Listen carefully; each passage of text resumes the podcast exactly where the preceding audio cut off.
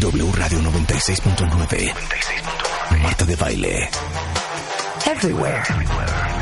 So vibrant Great talent. and so fun. Estamos donde estés. 15 años. Dándote lo mejor.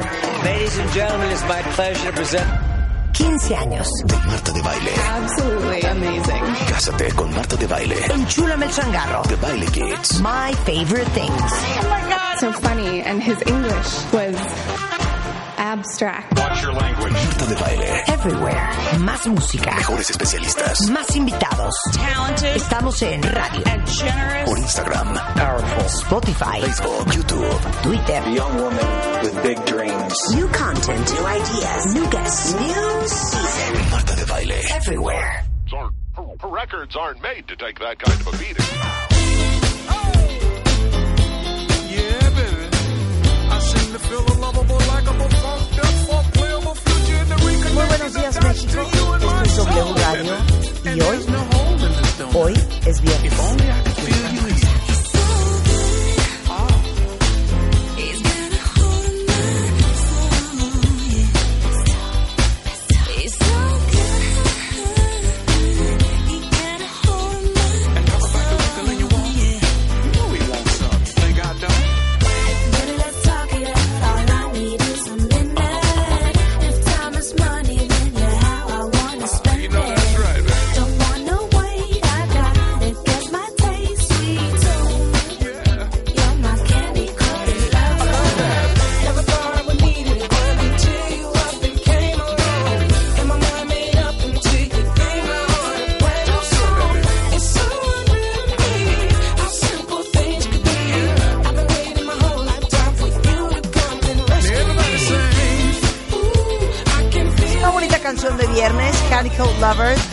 Buddy.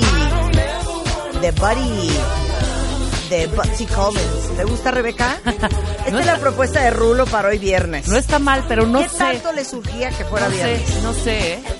Está, no está mala, pero no sé qué le falta. No, no me termina de convencer. Es- tiene alguito que nos gusta nos- a ti y a mí, este ritmo, Sí. pero, Pero no. No, ajá, algo, Rulo. Ok, Algo yo le quiero falta. entender qué mood trae cada una de las personas presentes en este programa. Va. Este no es mi mood. O sea, si tuvieran que representar mi mood en una canción, El día de hoy, ahorita, a esta ahorita, hora. ahorita, a esta hora, con el frío que tengo 16. y el cansancio que siento en mi cuerpo, Qué bonita chamarrita. Ah, no, es un saquito, es un abriguito, ¿ah? Está preciosa. Quiero una así. ¿Dónde la compraste? ¿Quieres que te la compre? Sí, yo te la pago. ¿Dónde es? Online. Está poca madre, güey. pero como Rebeca no sabe comprar online, pues, Ok. El mood, el mood de ahorita ¿es mío? a las 10 con 6. Es este. Ok, venga.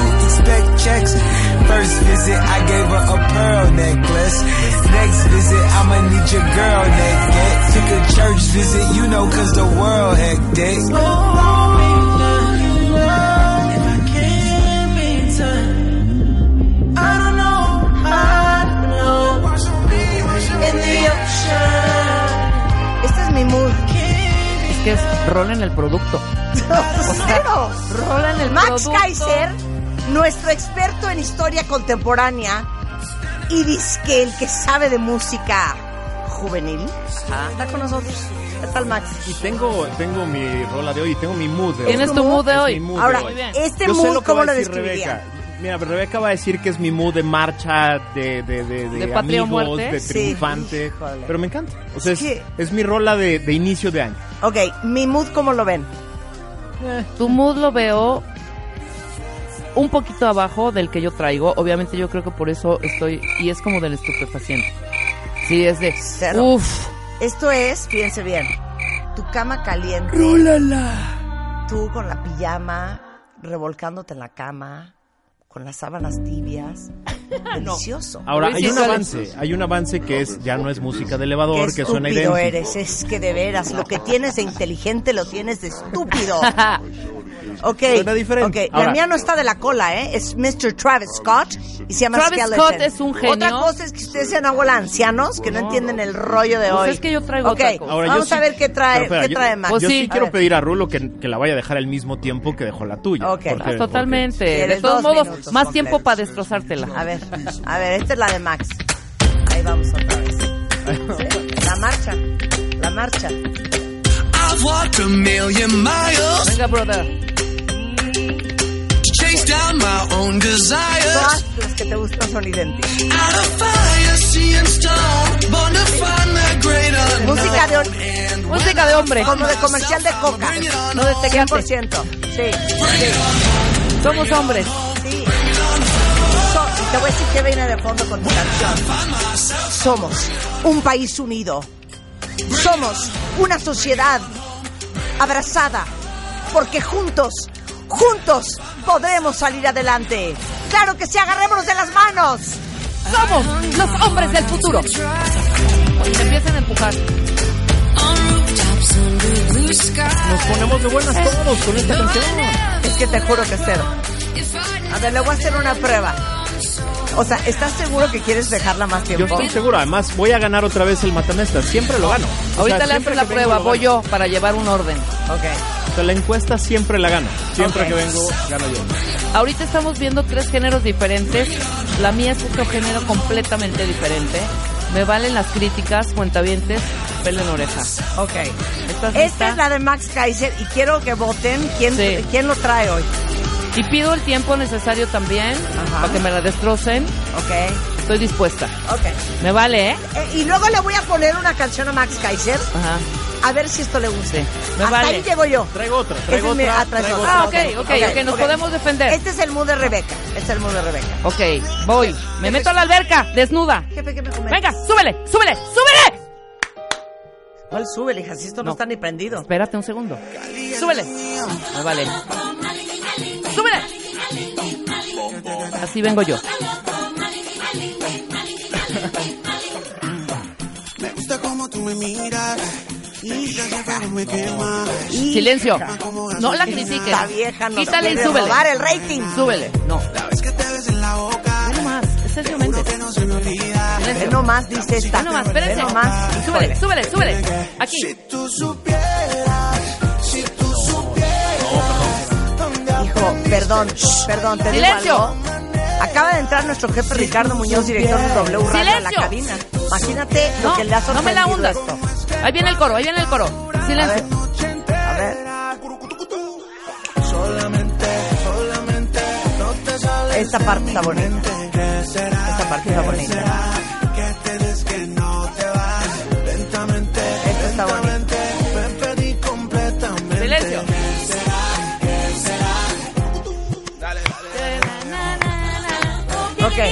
Pausa, pausala, pausala, pausala, pausala, pausala. En mi vida traería esto en mi podcast. No, bueno, ni de broma. En mi podcast, Cuentavientes, iPod. para quien quiera, lo voy a poner de fondo. Ok. Eh, se llama La Noche Entera. Es Sergio Méndez, es el nuevo álbum. Cali y el Dendí. Ok, muy bien. Ahora va Rulo, va Rulo.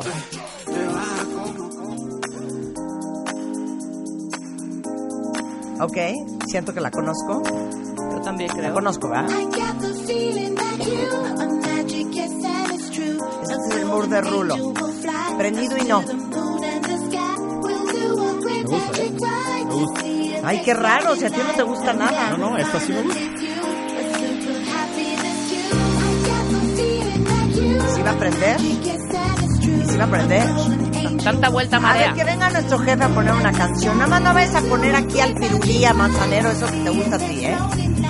Buena onda. Ándale, escoge tu canción y vente.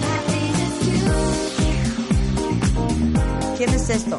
¿Justice? ¿Quién, quién es- ¿Qué es esto? The Monk y es Happiness Juice. A mí me gusta, ¿eh? Me gusta, Totalmente ¿eh? Mi estilo. también. Totalmente mi estilo.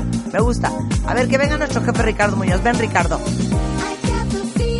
No todos son las noticias, ¿eh? También hay que saber poner otras cosas en la radio. Ok. ¿Podemos adivinar lo que le gustaría al jefe? Ajá, sí. A ver. Qué miedo lo que puede poner, ¿eh? Esto sí nos tira el rating, ¿eh? Imagínate. A ver, va. Ricardo Muñoz es un hombre de cuarenta y cacho de años. Es un hombre, es un periodista de Hueso Colorado. Es un hombre, es un hombre de, de, de- de verdad, es un hombre de noticia. Es un hombre de, de veracidad. Es un hombre de... Es un hombre de la calle, un hombre que busca la voz del mexicano para transmitirla a través de las ondas de la radio. ¿Qué escucharía Ricardo Muñoz? Pues yo creo que yo voy a echar una. A ver si, esa, si, si le doy. A ver, ¿va? dale. Voy.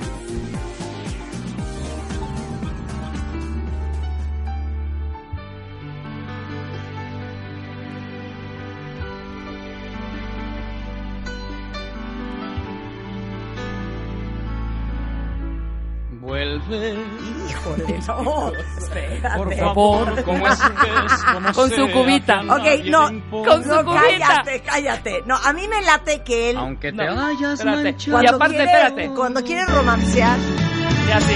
ya lo ves que sin ti soy un ok, hombre. no, no, yo te voy a decir cómo es Ricardo. A ver, dale. Me imagino a Ricardo con Laura, ¿verdad? Se llama tu mujer. Me imagino Ajá. a Ricardo tratando de ligarse a Laura. A ver, con dale. este, con esta, con esta.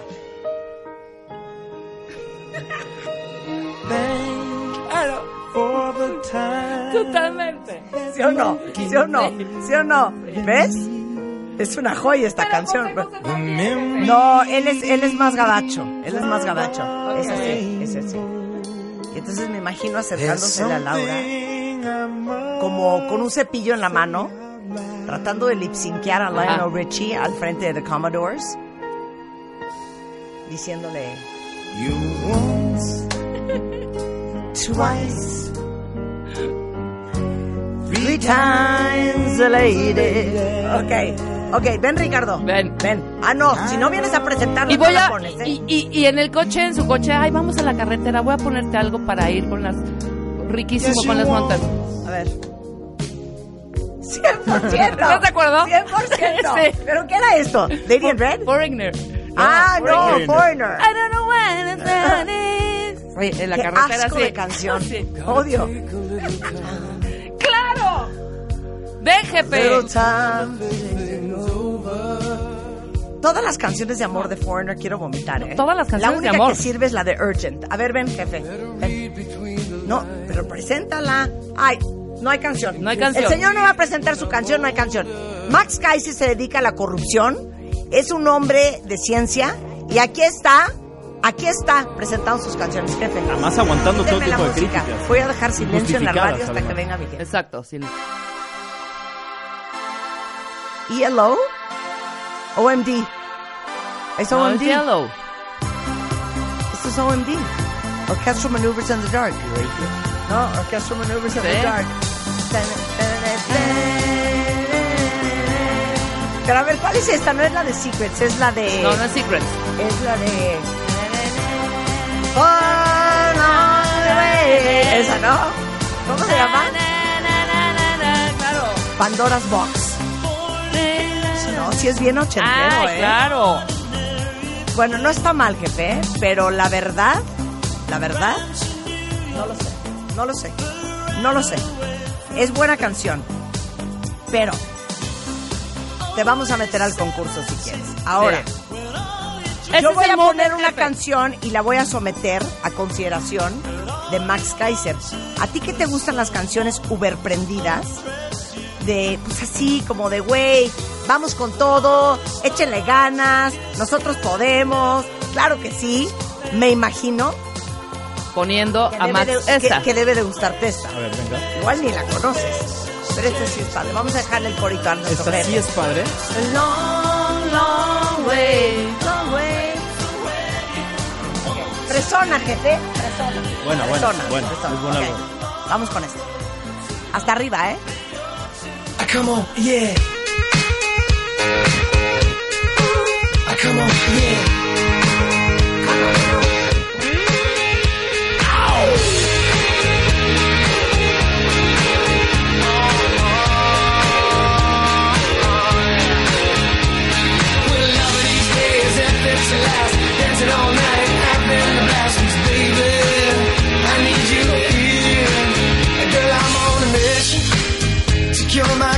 Condition. Cause without your kissing, my heart's just a prison.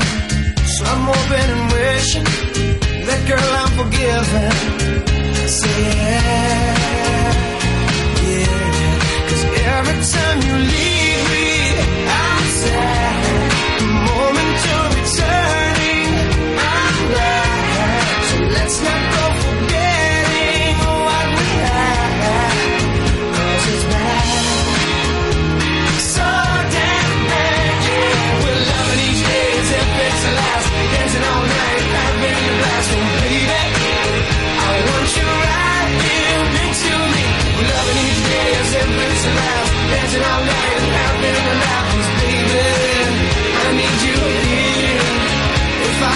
No, pero buena, buena, me gusta, me gustó. Muy bien. Ese es el mood que me gusta, sí, Este es. Loving Each. Ahora voy yo, me voy a desquitar. Desquítate. O sea, mi mood, mi mood de hoy, ochentero, pero con una nueva versión Ok, de una gran rola. Adelante, adelante. Va para allá.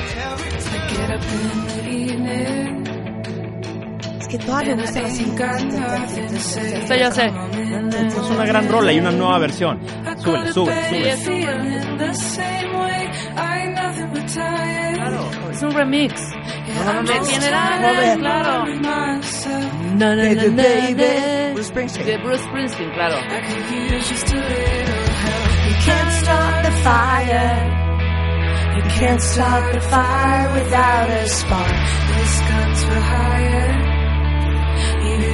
Ok. Perdón, Max. Tu canción está a dos minutos de parecer esa cantante que algún día trajimos al programa que canta la de Your own personal Jesus. Es una gran O versión la de de Dancing in the Dark. Like a virgin, touch for the... ¡Ay, ya! Sí, exacto. ¿Qué pasas? En buena onda, hijo. Escucha qué ¿Quién bonita es? rola. Se llama Lucy Deus.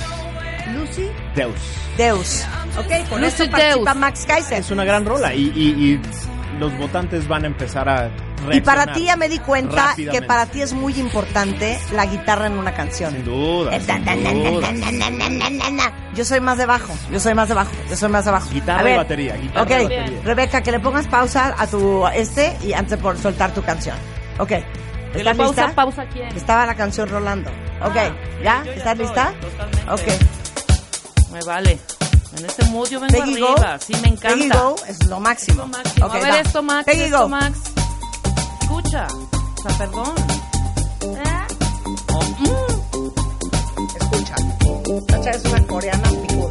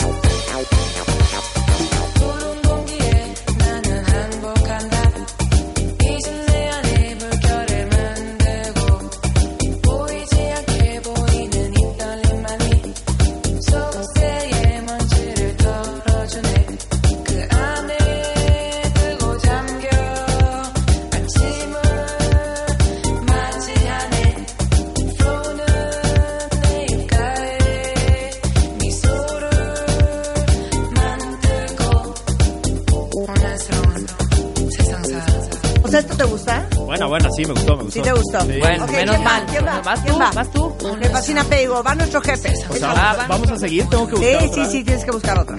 Sí. Y Es más, a- no vamos a hacer programa Es hoy más, ya. Vale, es va. más, no, sí, en el segundo bloque nada más vas a poner calificación. Economía 8, Espérate, este lado. finanzas 5. Perdón. ¿Qué es esto? De plano nos dejó a los Jonas. En ese plan se puso nuestro Jonas Brothers. No, ¿sabes qué hizo? Vio los hits del momento y dijo, a ver esta. Ni estoy de siquiera sabe cuál es. Ni siquiera conoce esta canción. Estoy de acuerdo. do to be totally locked up by you. ¿Sabes qué? Nuestro jefe presea, ¿eh? Claro, sí Nuestro jefe presea, ¿eh? Seguro le escribió a su hija y le dijo, pásame una de moda. Y se la pasó su hijita. Sí, totalmente.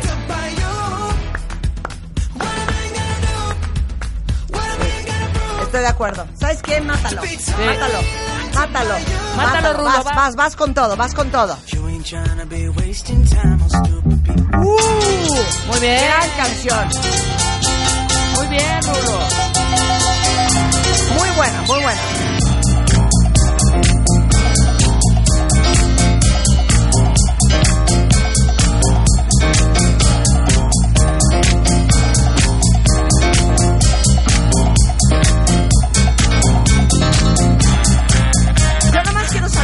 Max Kaiser.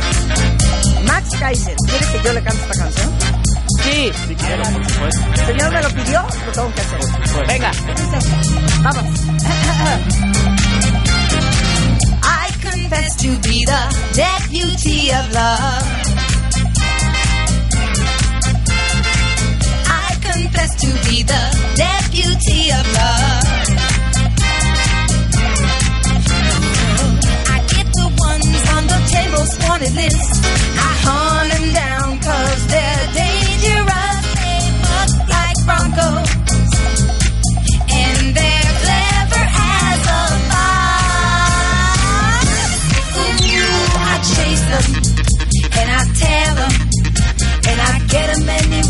Way I can. Ooh, I lock them up, shut the door, take the key and throw it away. I'm your Rulo está ganando hoy, ¿eh? Es, es una gran canción. Gran canción. No, yo le tengo otra canción y quiero Mátala. someter a la consideración de Max. Esta te tiene que gustar. Es un rolón, es un Sabía que le iba a gustar. No, no, no. ¿Sabes que ya te agarré el gusto?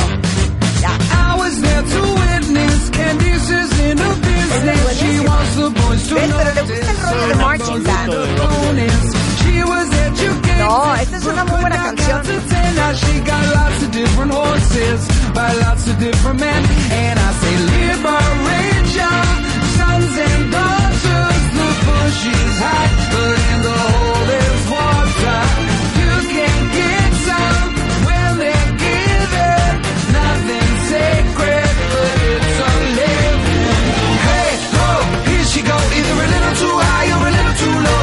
self-esteem and vertigo. Cause she thinks she's made of candy.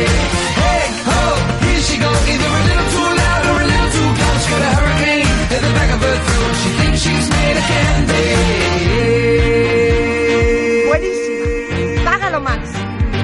Que es muy buena. Esta sí te gusta. Es una gran rola. Gran, Gran rola. Y siento que nadie la peló. Ok. ¿Ya ¿Tienes tu rola? Ya tengo mi rola. Espera, espera, espera. Vamos a hacer lo siguiente en el siguiente corte. Es que ya no quiero trabajar. No, espera, espera, vamos a hacer lo siguiente. Tú traes varios puntos acá, ¿ok? A cada punto le vamos a poner la música que pensamos cómo va, ¿no? Sí. No, por, por supuesto. Democracia, justicia, seguridad, economía. ¿De qué le espera a México el 2020? Así es. Entonces podemos musicalizar cada punto. Podemos musicalizar, Podemos musicalizar. pero no vas a hablar nada de esto, nada más musicalizar y con eso tú poner una, una calificación del 1 al 10 ya. ¿Cómo? Nada de vamos, sí, así. Le ponemos la rola, ¿no? Pues por ejemplo, seguridad, cada quien le pone su rola, como cree que está el rollo y tú dices la calificación. En seguridad vamos, Sí, de plano. sí, así. no, déjalo que explique tanto. Bueno, explicas tantito y calificación. Exacto. ¿va? Muy bien, muy bien. Hacemos una pausa y regresamos. No se vayan.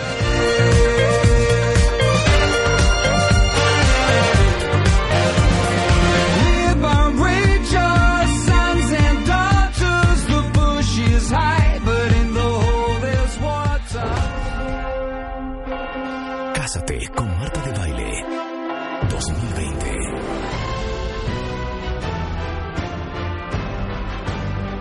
Esta vez, las reglas cambian. Cásate con Marta de Baile 2020, The Game Show. Escribe en mil caracteres tu historia de amor y mándala a wradio.com.mx o martadebaile.com. Esta vez, las reglas cambian. Cinco parejas demostrando cuánto se conocen y solo una será la ganadora de Cásate con Marta de Baile 2020, The Game Show. Solo por W Radio. Número de autorización de GRTC, diagonal 0129, diagonal 2020.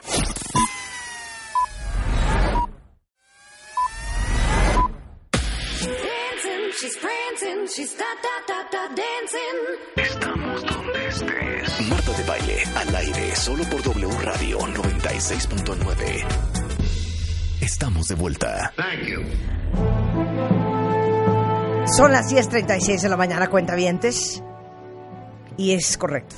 Max Kaiser, fundador del Centro para la Integridad y la Ética en los Negocios, el CIEN, autor del libro El combate a la corrupción, la gran tarea pendiente de México, no solamente sabe de música, sabe de estos temas. Y hoy viene a hablar con nosotros de qué debemos esperar en este año de la rata.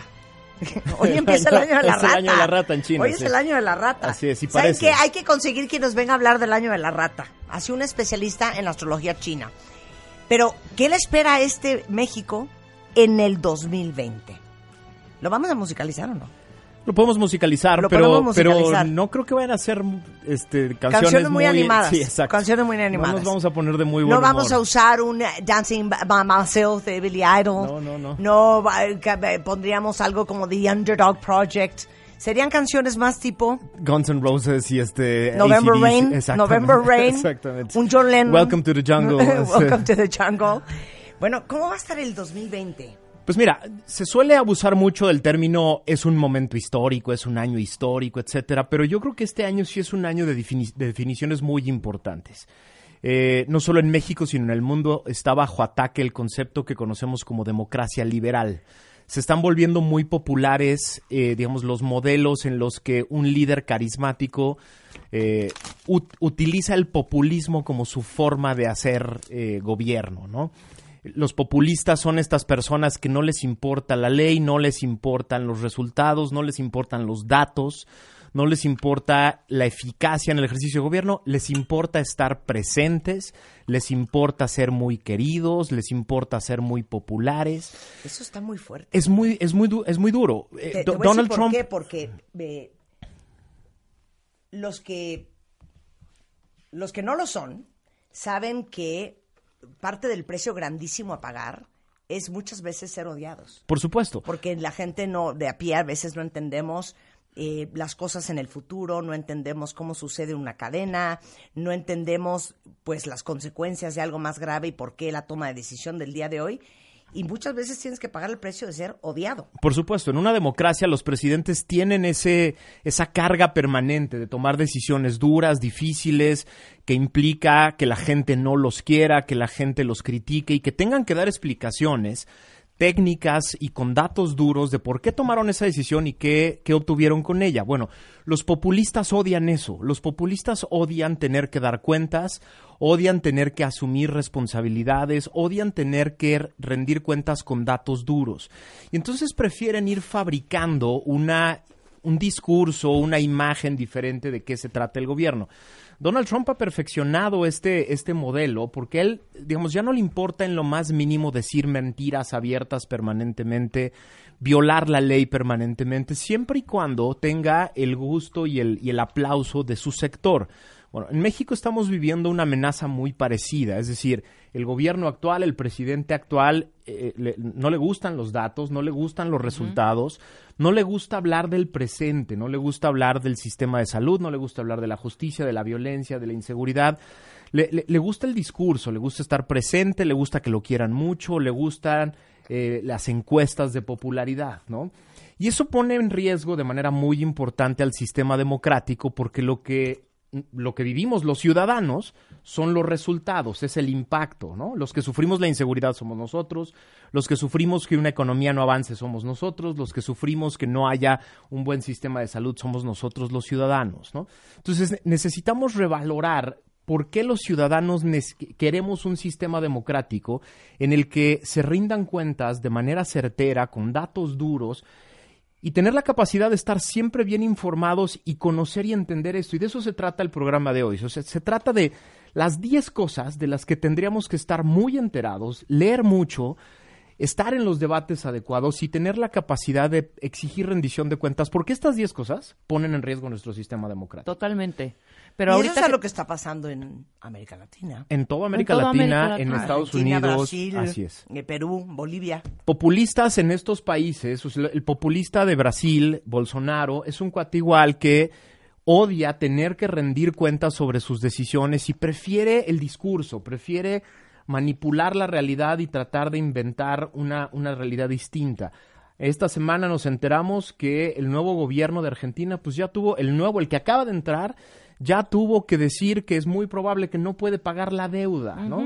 Eh, Entonces, es- son gobiernos en los que el resultado es poco importante, la eficacia es poco importante, lo que le pase a la población es poco importante, lo que importa es mi imagen como presidente.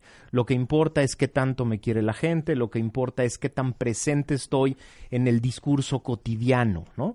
Y eso nos pone a todos en riesgo, porque un sistema democrático en el que ya no hay rendición de cuentas empieza a, disolverse, ¿no? Es decir, las instituciones poco a poco empiezan a importar menos, los resultados poco a poco empiezan a importar menos, pero lo más importante, los ciudadanos empezamos a importar cada vez menos, ¿no? Si no tenemos la capacidad de exigir resultados concretos, nos disolvemos como parte esencial de la democracia, nos, des- no- nos diluimos. contamos, claro. ¿no?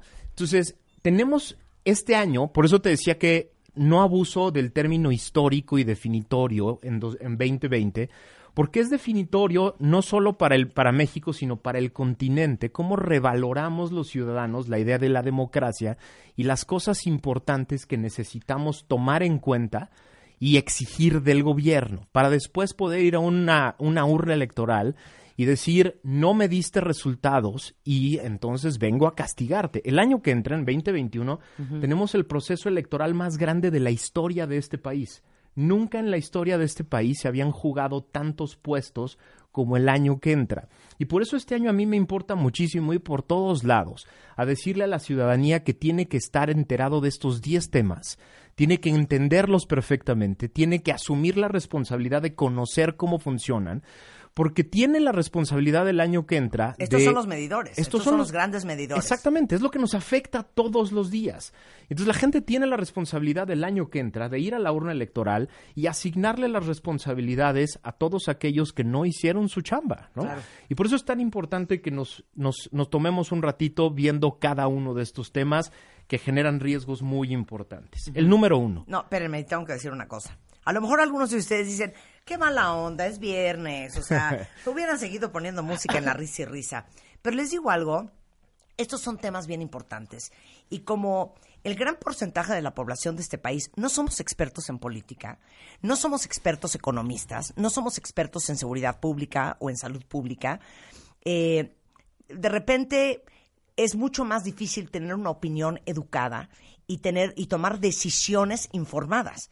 Este son el tipo de cosas que tenemos que aprender simplemente porque somos ciudadanos, porque somos ciudadanos votantes, porque pagamos impuestos y porque todos queremos un mejor país, un- una mejor democracia, un mejor gobierno, mejores servicios, mejor atención en todo sentido. Sin duda. Entonces, ¿cómo vas a evaluar, cómo vas a calificar y cómo vas a tomar decisiones si no sabemos cuáles son los principios básicos en los que debemos de basar eh, nuestros pensamientos y nuestra opinión? Y en este programa nunca hemos querido decirle no, a la no gente... vamos a poner música ahorita. no hemos querido decirle a la gente nunca cómo pensar, sino más bien poner sobre la mesa temas y cosas que tienen que pensar. Es decir, yo no, te, yo no le quiero decir a los cuentavientes tienes que pensar de cierta manera en cierto tema. Simplemente es cuidado porque aquí están los riesgos y si no te enteras de esto, a ti te va a afectar de manera directa. Claro, empecemos. Vamos con el primero, nuestra democracia electoral. Hay tres riesgos muy importantes. Primero, hay una amenaza muy seria del partido en el gobierno que quiere tocar por completo la autonomía del Instituto Nacional Electoral. Quiere meterse en el instituto, quiere co- acortar los tiempos de la presidencia actual del instituto, quiere imponer cuatro nuevos con- consejeros que se renuevan este año. A través de la Contraloría del instituto quiere amenazar al- la operación del instituto. Explicarle a la gente, el Instituto Nacional Electoral es de nosotros, los ciudadanos. Es un instituto ciudadano que organiza las elecciones Ujú. Libre y absolutamente, soberano. absolutamente independiente, que organiza elecciones junto con nosotros para que ningún partido político pueda meter la mano en el resultado. Pero además es el instituto que nos crea la identidad a través de la credencial del elector. Esta semana tuvimos la segunda grave amenaza, es que el gobierno quiere pedirle al INE todos nuestros datos biométricos del- del- del- de identidad de nuestra credencial de elector para tenerlos en el gobierno, con la confianza que eso implica, ¿no? Y la tercera amenaza es la que tiene que ver con los tiempos electorales. El gobernador de Baja California, de la nada, con una reforma, se alargó su plazo de gobernador de dos a cinco años, se regaló tres años extras, y hay una duda muy importante sobre si el presidente de la República tiene ganas o no de reelegirse. Entonces, estos son los tres riesgos de los que hay que estar muy pendientes en este año porque nuestra democracia electoral está bajo riesgo. ¿Puede hacerlo? Perdón. ¿No que- puede? ¿No puede? No puede. Bueno, ha podido, ha podido Bajo hacerlo muchas veces, muchas cosas que no se han podido y lo ha logrado. Exactamente. Ahora, ¿Cómo o sea, la Constitución nos mexicana prohíbe ¿Y la reelección. la Constitución? Ahí sí. Es decir, podría intentar una reforma electoral eh, constitucional para alargar los tiempos, ¿no? Ajá. Él ha dicho que no, pero los, los signos que tenemos de otros elementos nos dicen que por lo menos tiene ganas, ¿no? Ha, habido- ha di- ha dicho cosas como, eh, eh, si el pueblo me lo pide, me voy. No, es la constitución la que te da solo seis años, no es el pueblo, es la constitución la que dice seis años y se acabó, ¿no? Entonces tenemos que estar muy pendientes este año de que no haya intentos de hacer reformas constitucionales que empiecen a mover el sistema electoral y nos quiten a los ciudadanos el poder del voto. Eso va a ser importantísimo. Por eso, pero si esto se vota en, un, en, un, en una cámara donde hay diputados y senadores y al final los senadores son los que al final son los que dan la última palabra y hay mayoría, ahí qué onda? Las reformas constitucionales tienen una protección extra porque necesitas mayoría calificada de dos terceras partes en ambas cámaras Ajá. y que lo aprueben dos terceras, eh, lo- lo- la mitad más uno de los congresos estatales. Entonces, más, más difícil reformar la constitución que reformar leyes comunes. Claro.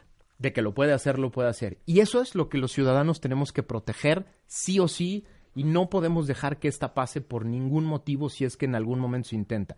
Pero tampoco debemos dejar que se intenten reformas que le peguen al Instituto Nacional Electoral. Es nuestro, es nuestra última línea de defensa. Muy bien. Segundo tema de riesgo de este año, el sistema de justicia. El sistema de justicia penal está bajo riesgo. Los últimos 10 años se estaba implementando una cosa que se llamaba el sistema penal acusatorio, que era cambiar por completo el esquema de juicios ante el Poder Judicial. Antes eh, vivíamos en un esquema en el que los ciudadanos señalados casi que tenían que defenderse cuando llegaban a un, a un tribunal. El sistema cambió y ahora los ciudadanos llegan con la presunción de inocencia y es la autoridad la que tiene que probar. Bueno, ese lo quieren matar, quieren matar ese sistema, quieren reformar el sistema, quieren darle nuevos poderes otra vez al Ministerio Público. Dos cosas muy importantes. Quieren legalizar pruebas obtenidas bajo tortura y quieren legalizar intervenciones de comunicaciones que no necesariamente pasen ante jueces. Es decir, es una reforma que ya fue descalificada por toda la comunidad jurídica de México. No hay un solo abogado serio en México que diga que esa reforma tiene pies o cabeza. Y de todos modos está ahí, Ahí está. está. la amenaza y la quieren intentar. Ya varios políticos quitaron las manos y desconocieron al chamaco, pero, pero ahí está la amenaza, ¿eh? Está sobre el, el sistema de justicia penal y quieren intentarlo. Tercer tema, el sistema de seguridad pública. Acabamos de vivir el año más violento de la historia de este país. El Así, más. el más violento. 35 mil homicidios este, el año pasado. Son tre- más, más, más o menos 3 mil homicidios por mes. Son 100 homicidios diarios. Son 4 por hora. Y no parece haber una estrategia diferente para mejorar la situación del año pasado. Cuatro homicidios por hora en este país. A ver, nada más dime una cosa. ¿Qué pasó? Mira, pasaron O sea, ¿cuál muchas take? eh, pasaron muchas cosas. Yo creo que hay tres cosas que son muy importantes. La primera es el aviso, el, anuncio de no vamos a ser tan duros con el narco, no va a haber grandes operativos, la violencia no se resuelve con violencia, etcétera. Yo creo que el crimen organizado entendió, voy a tener más libertad para trabajar. Segundo tema, tratar de resolver todo a través de la posición de fuerza de la Guardia Nacional no se resuelve todo con fuerza, es decir, no es solo presencia. Tendríamos que tener una Guardia Nacional cinco veces el tamaño que, eh, que tenemos para que la pura presencia resolviera los problemas de seguridad. Entonces, tratar de resolver todo por ahí claramente no fue suficiente. Y tres, traemos un tema gravísimo con una nueva droga que se llama fentanilo. El fentanilo es una droga que es 10 veces más poderosa que los opios y por eso están matando en Estados Unidos todo el tema del opio. O sea, se des- la guerra del opio ahora es la guerra del fentanilo. Una dosis mínima resuelve temas que antes el opio resolvía a través de medicinas legales. El problema del fentanilo es que mata y mata muy rápido y mata a mucha gente.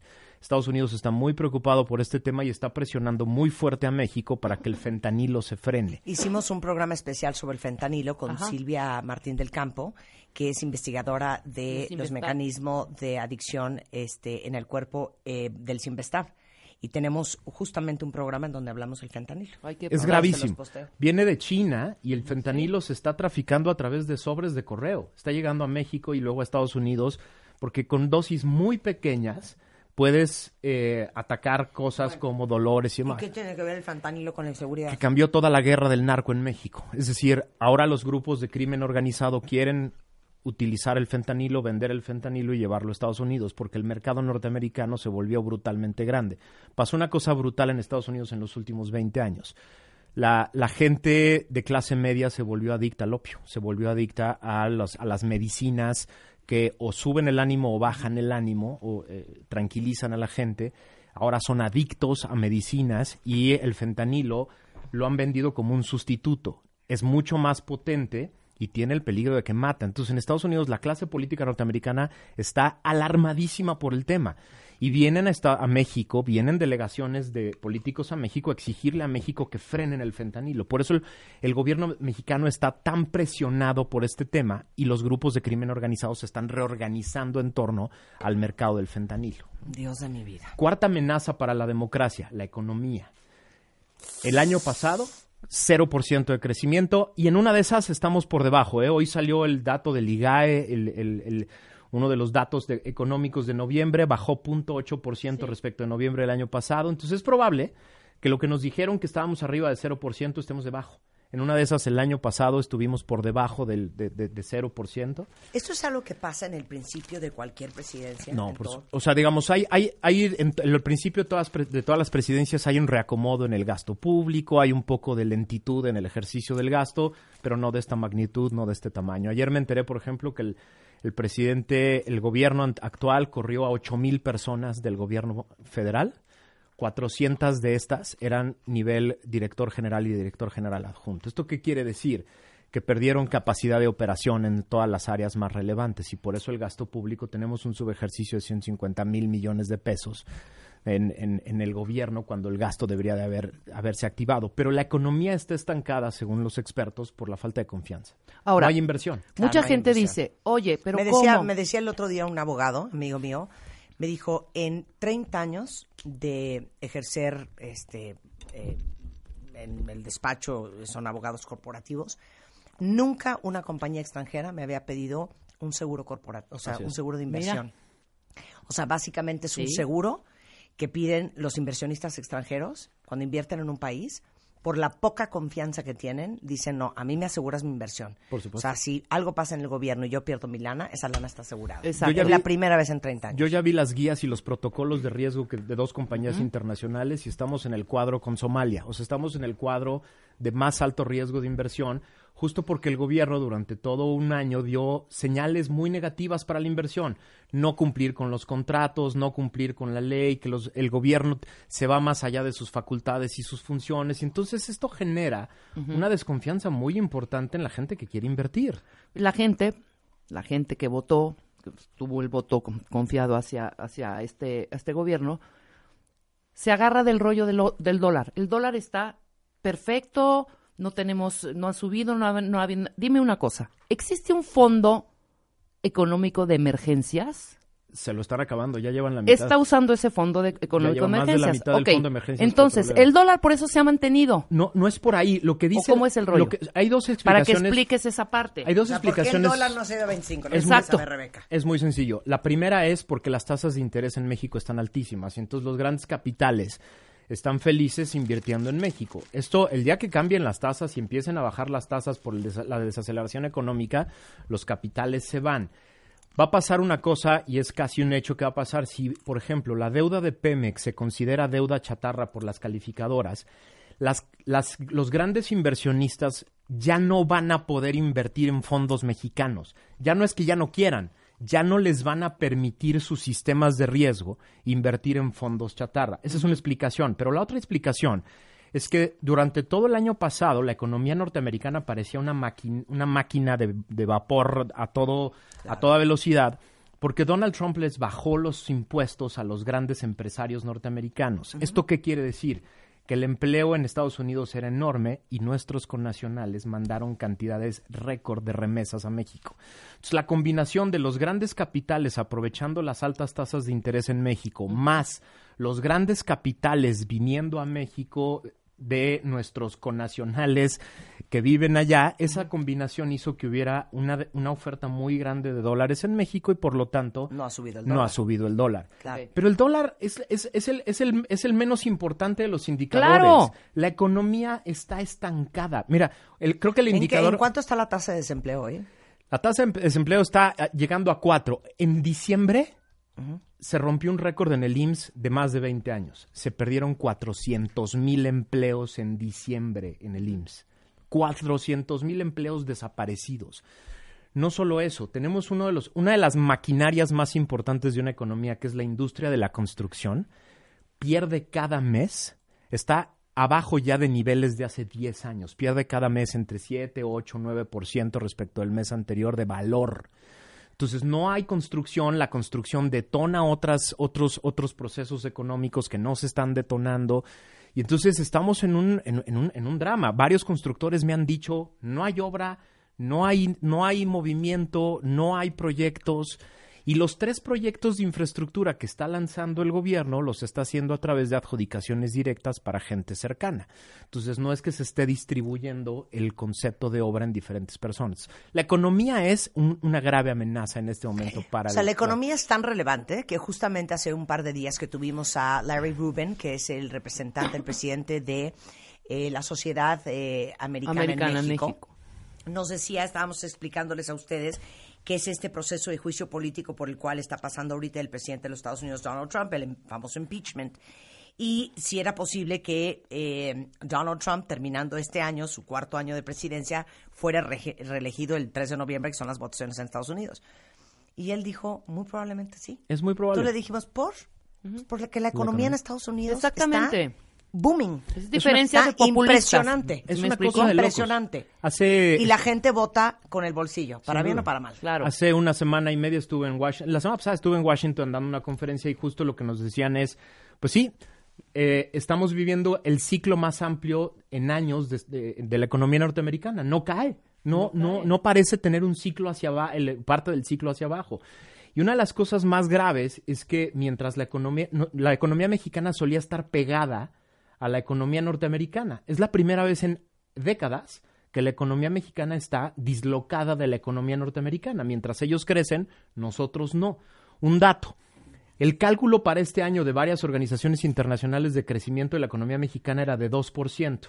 Antier, el Fondo Monetario Internacional ya dijo que ni de broma, que vamos a estar cuando más alrededor del 1%.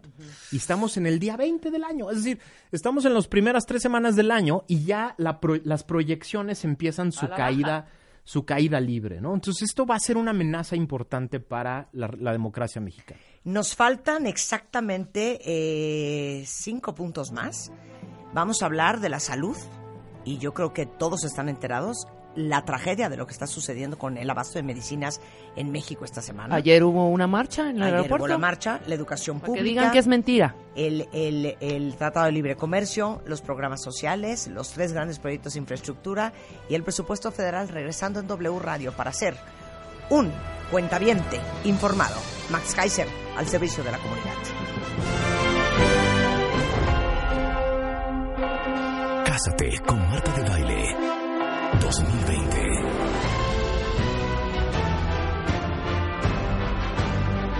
Esta vez, las reglas cambian. Cásate con Marta de Baile 2020 The Game Show. Escribe en mil caracteres tu historia de amor y mándala a wradio.com.mx o martadebaile.com. Esta vez, las reglas cambian. Cinco parejas demostrando cuánto se conocen y solo una será la ganadora de Cásate con Marta de Baile 2020 The Game Show. Solo por W Radio. Número de autorización de GRTC, diagonal 0129, diagonal 2020.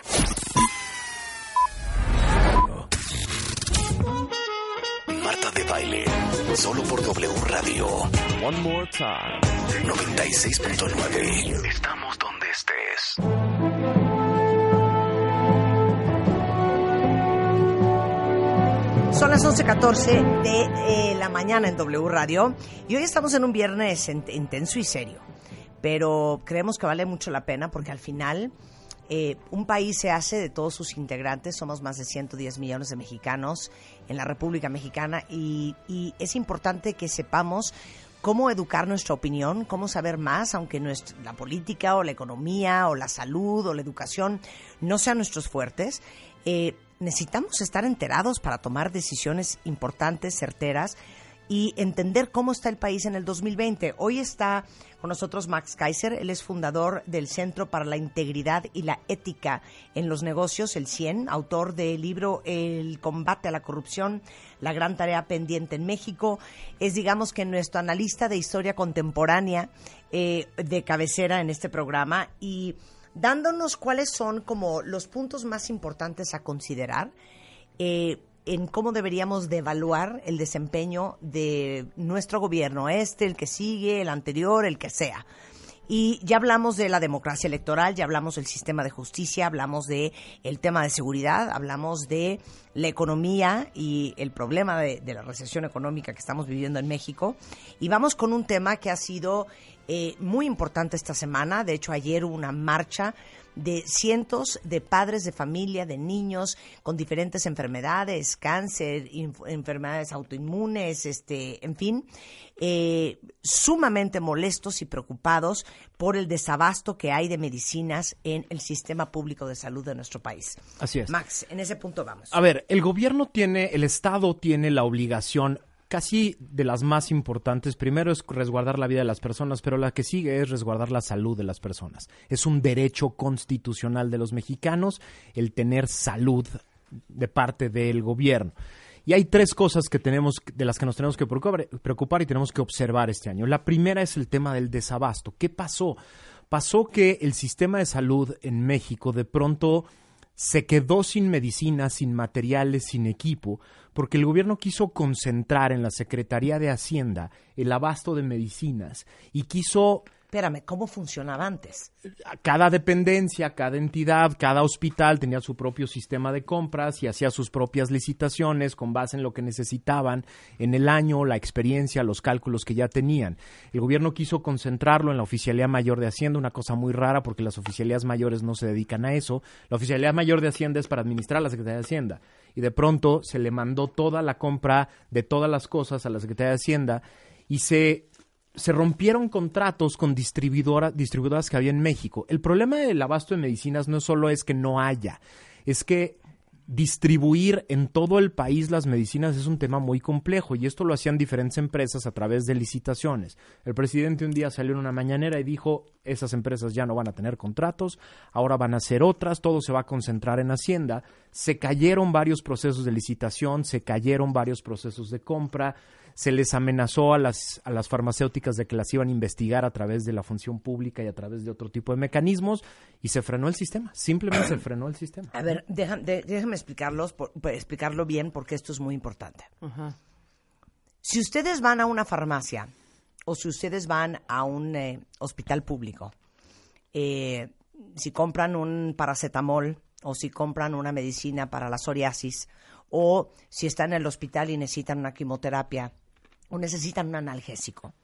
No es directamente las farmacéuticas, un Merck, Abbott, este, Roche, eh, Pfizer, lo que sea, quien le vende directamente ese paracetamol que ustedes están comprando al hospital. Así es. Es a través de una distribuidora. Es a través de distribuidoras Ajá. por una razón muy sencilla. Las grandes transnacionales mexicanas no confían en el gobierno y no confían en la integridad del gobierno. Entonces, desde hace muchos años son distribuidoras las que se encargan de repartir por todo el país las medicinas. Las son, medicinas. son las que participaban en las licitaciones y se encargaban de ponerla en el hospital de la última clínica de Chiapas. ¿no? Ok, entonces, como hospital o como gobierno, tú le dices a un Pfizer, oye, para el 2020 necesito, por decirte, tres toneladas de paracetamol para todos los hospitales y clínicas eh, públicas que yo tengo en este país. Así es. ¿Ok?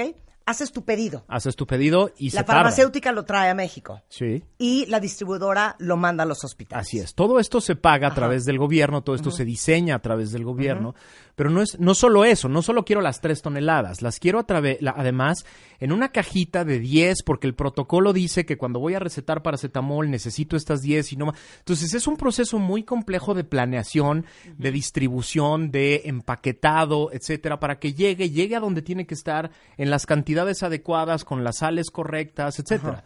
De pronto el gobierno detuvo esta maquinita porque dijo hay corrupción, le dio un batazo al sistema, destruyó el sistema y entonces ahora no sabe cómo reestructurarlo, ¿no? Entonces, ahorita, aunque mande a pedir paracetamol, por poner un ejemplo, pues le dice la farmacéutica, perdón, no me lo pediste desde antes. Yo, Exactamente. yo no tengo tres toneladas de paracetamol. Bien, algunas farmacéuticas tienen, tienen plantas en México, otras no, otras, otras lo mandan traer de otros lugares. Ahora, eso es el paracetamol, pero hay, hay medicinas muy complejas de, mu- de muy alta especialidad que se producen en lugares muy específicos de Estados Unidos o Europa y que no es cosa de pedirlas para mañana, ¿no? Es co- y, y entonces, ese es el drama. Entonces, el problema es, paso al segundo punto que observar, cosas como el cáncer, por ejemplo, me explicaba un- una persona muy cercana del Hospital General, cosas como el cáncer eh, no, es, no es un tipo de enfermedad en la que puedas decir, bueno, que se espere un mes el paciente a que llegue la medicina.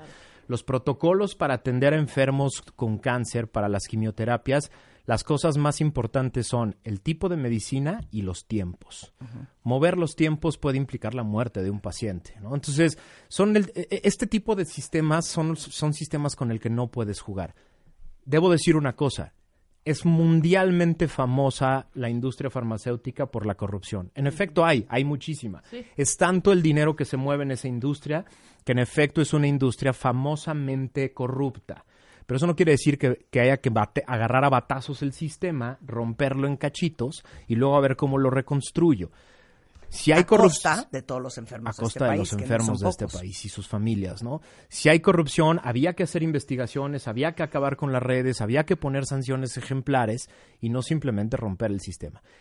No exagero cuando digo que una crisis en el sistema salud, de salud puede afectar la democracia porque las familias están desesperadas, ¿no? Y están dispuestas a hacer lo que sea y con toda la razón del mundo, ¿no? Ahí es donde se nos puede venir un problema de desorden social muy importante y que además tendrían toda la razón del mundo de exigirle al gobierno por la vía que sea que se eh, que componga el problema. No ha dicho varias veces el presidente que no hay desabasto de medicina. Y el Sí secretario de. Salud Sí también. lo hay. Es decir, yo, yo te lo puedo decir de, de fuente directa de personas de hospitales públicos.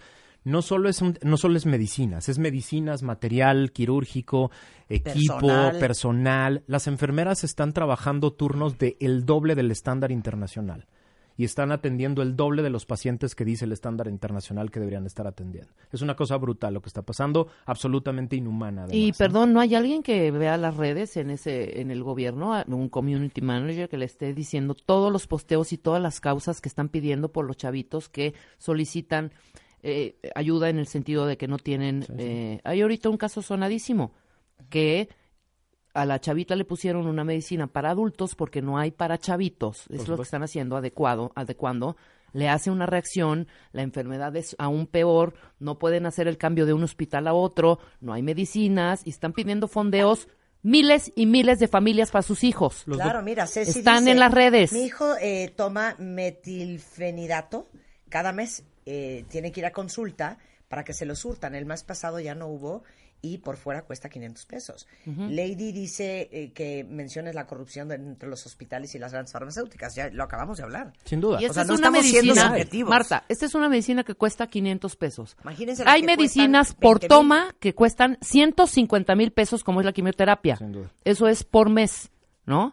Entonces, perdón, si no ve las redes, si no ve lo que está pasando, si no vio la tele ayer en el aeropuerto, si no se paró para ver lo que estaba pasando con esto del desabasto, entonces, perdón, yo estoy, yo estoy O sea, loca entonces o vivo en Disneylandia. Bien hicieron de tratar de desactivar los niveles de corrupción entre farmacéuticas, hospitales y el sistema de salud. Sí, pero no Eso nadie lo está tajo. cuestionando. Pero no fue la estrategia correcta. No, no. Es que, le- digamos, este tipo, este tipo de cosas no se, se tienen que arreglar sobre la marcha sin quitar, sin quitar la, vi- la, la línea de vida a las personas. Y con esto no estoy diciendo que no hubo corrupción No, no, en el hay, sexenio hay pasado, ni en el antepasado, ni, ¿sabes? También. Pero no arrancas de tajo un sistema ya armado. Ahora, o sea, lo limpias. Tienes un drama ahí extra, porque, de- de- insisto, de viva voz ya lo escuché de un doctor que con lágrimas en los ojos me dijo, me han tenido, me recortan los tiempos de, de- operaciones porque no hay material. Entonces me dicen, la operación que tenías programada para hoy, que era importantísima, no la puedes tener porque no tenemos con qué hacerla. No hay material. Y los doctores, a diferencia de mucha gente que renunció a este gobierno en otras áreas, los doctores no son los que dicen, pues me largo y ahí te dejo tu desastre, porque los doctores tienen esta... esta, esta, Es a mí lo que me da rabia, te voy a decir que yo ya me enchilé. ¿no? Lo que me da rabia es que está pasando, están pasando una serie de problemas gravísimos y en dos segundos sale una declaración de que va a rifar un avión presidencial. ¿Sí me explicó? Ese es- ese es Perdón, justo- esas son mamadas, güey. O Por- sea, neta, cuando se está muriendo la gente. No, y te, te lo digo porque tengo una amiga cercana que ya no hay ni por dónde, porque no hay la maldita medicina para curarla. Por eso empecé el programa diciendo que la democracia liberal está bajo eh, amenaza de los populismos. Es decir, los populismos son aquellos eh, sistemas en donde lo que importa es lo que, lo que, se, lo que se dice en la mañanera y lo, el discurso del día, y no el dato concreto, no el, resultado. hecho, no el resultado. Y les digo una cosa, los estoy leyendo en redes y veo a muchos este, diciendo que si hay sesgo, de que Max, de que entonces la corrupción. ¿Qué sesgo? Es que eh, hay de algunas farmacéuticas, Vayan no a son los todas, hospitales. obviamente, eh, que los hospitales, que esto, que el otro. A ver, Vayan. esto no es una cuestión de una opinión personal, ni de Max, ni mía, ni de Rebeca, ni suya. ¿eh? Nos estamos basando en los resultados de lo que vivimos todos los días en este país y de la intensidad del tema esta semana. ¿O qué creen ustedes? ¿Que todos los papás que se manifestaron ayer están sesgados? ¿O están claros de que son papás con hijos que tienen cáncer, que probablemente se acaben muriendo porque no hay las medicinas en los hospitales, no porque a nosotros se nos hace, porque no hay. La vida se mide solamente en resultados. Y el resultado es lo que ustedes, que son cuentavientes, tarjetavientes del IMSS, este, del Seguro Popular, de las clínicas de gobierno, reciben todos los días. Sin duda. Vayan al Hospital General, no me crean a mí. Es decir, No, no es de que se me hace, ¿eh? Es que Si sí no les- una vuelta. sí, sí. Diles, o sea, Es que, desde- miren, todos los especialistas que pasan por aquí, muchos vienen de hospitales públicos, hospitales extraordinarios, en donde fueron ellos entrenados, en donde hicieron sus residencias, algunos son directores, subdirectores de estos hospitales, y no ha habido un especialista que tenga que ver con una institución de gobierno de salud que no nos diga, estoy devastado sin duda. Porque ha habido un recorte del 30% en cardiología y en cancerología de otro tanto y en nutrición de otro tanto. Lo viven todos los días. Esta conversación no es con sesgo, no es que se nos haga, es que the proof is in the pudding. Yo, digamos, yo lo digo una y otra vez cada que te- tengo una opinión. Yo soy lo menos importante, hombre. Odienme si quieren, me- si quieren por decir estas cosas. Vayan a un hospital. Párense en el hospital general y pregúntenle a las familias y a los pacientes lo que están viviendo, a los doctores. Es decir, esto es un tema de hechos, de co- cosas concretas que están pasando todos los días y de este tema hay que levantar la voz. Yo también tengo una, una, una, una persona muy cercana que trabaja para mí, su esposa tuvo cáncer y le han pasado tres veces ya, le han atrasado tres veces ya una operación muy importante que le tienen que hacer porque no hay materiales. Lo sé de fuente directa, hombre. Vámonos a la educación. La educación, tres cosas que observar. Uno, la educación fue entregada prácticamente a los dos sindicatos, al sindicato de- y a la coordinadora. ¿Por qué entregado? Porque ya no va a haber evaluaciones que tengan una relevancia importante en términos de capacitación de los maestros. Mantén a tu pueblo ignorante y decir, ganarás. ¿Cómo la, no? la idea de la reforma el- eh, educativa anterior era que los maestros tuvieran una motivación negativa y positiva para capacitarse y estar al día.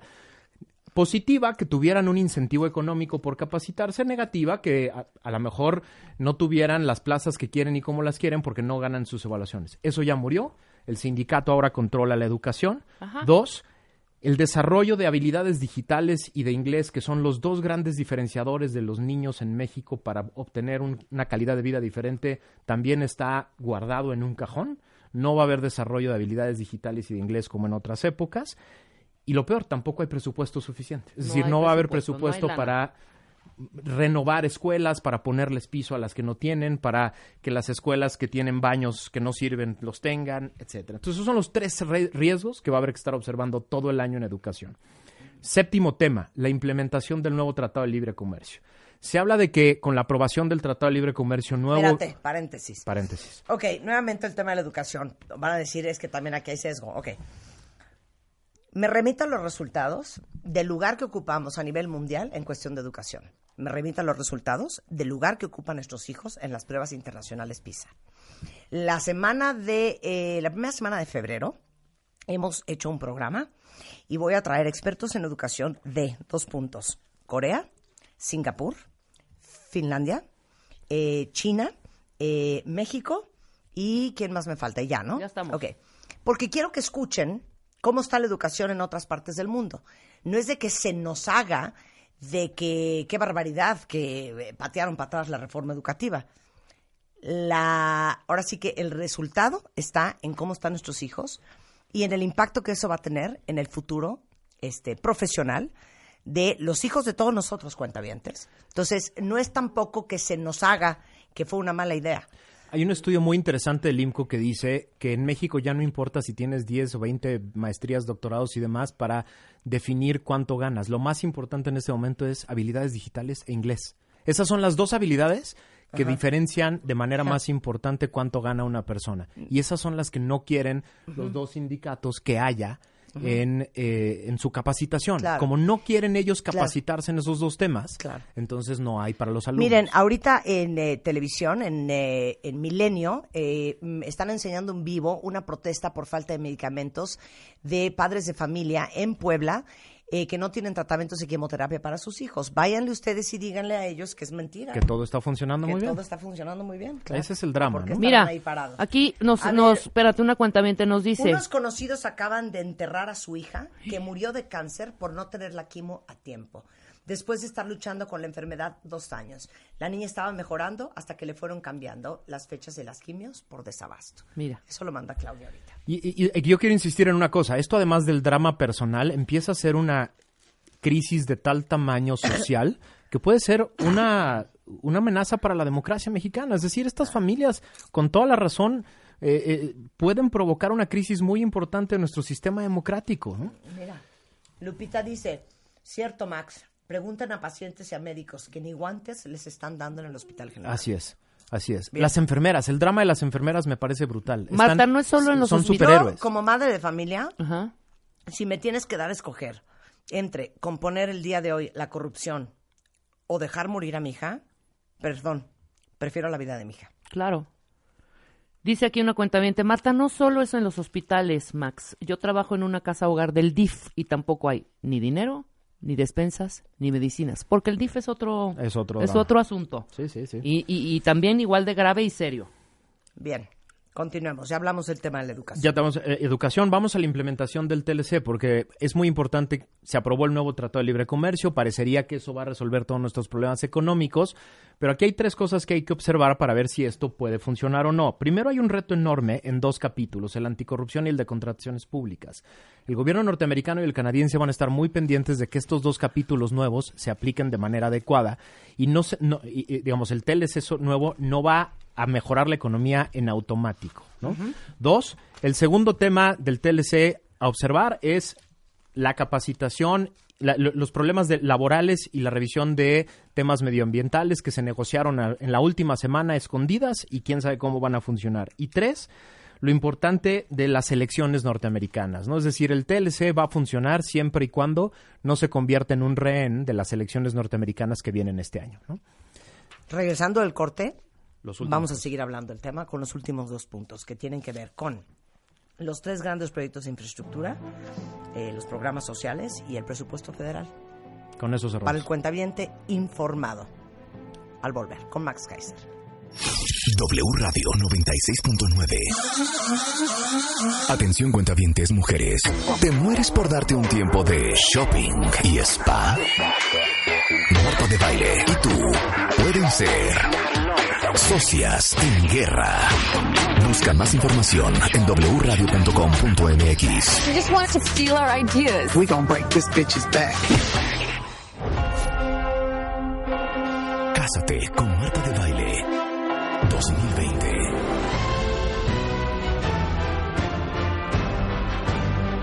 Esta vez, las reglas cambian. Cásate con Marta de Baile 2020 The Game Show. Escribe en mil caracteres tu historia de amor y mándala a wradio.com.mx o martadebaile.com.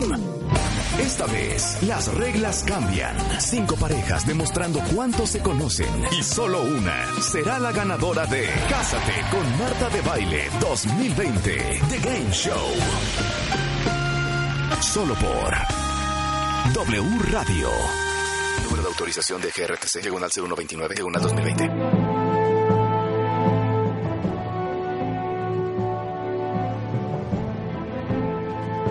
11.44 de la mañana en W Radio. Es un viernes escolar, es un viernes de clases, es un viernes de educación primaria para todos los que no sabemos tanto ni de política, ni de economía, ni de salud, ni de educación.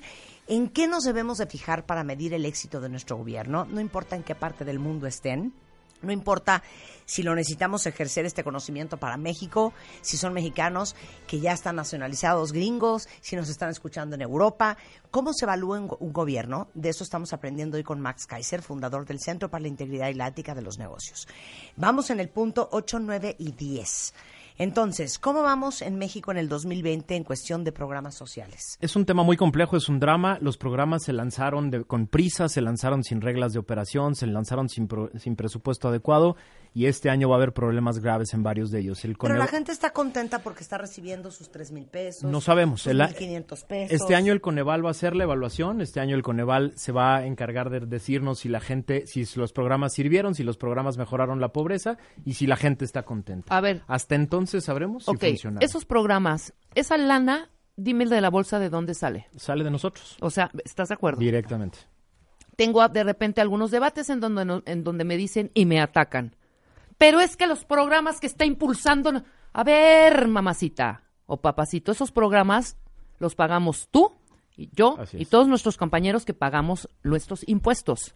Y lo importante va a ser que esos programas den resultados. Es decir, yo, yo feliz, qué maravilla que mis impuestos sirvan para mejorar la condición de pobreza de una familia en México. Qué maravilla, pero necesito verlo. Necesito verlo con datos. Claro, por supuesto. Te cuento una súper cercana. Nosotros tenemos a personas divinas que nos ayudan en la casa desde hace mucho tiempo. Todo nuestro grupo de personas que nos ayudan votaron por la cuarta transformación. Ahorita tienen grandes familias, están ahorcados y pidiendo a gritos, o sea, el cambio, porque les quitaron el seguro popular, por ejemplo, que era una gran, gran, gran ayuda para ellas.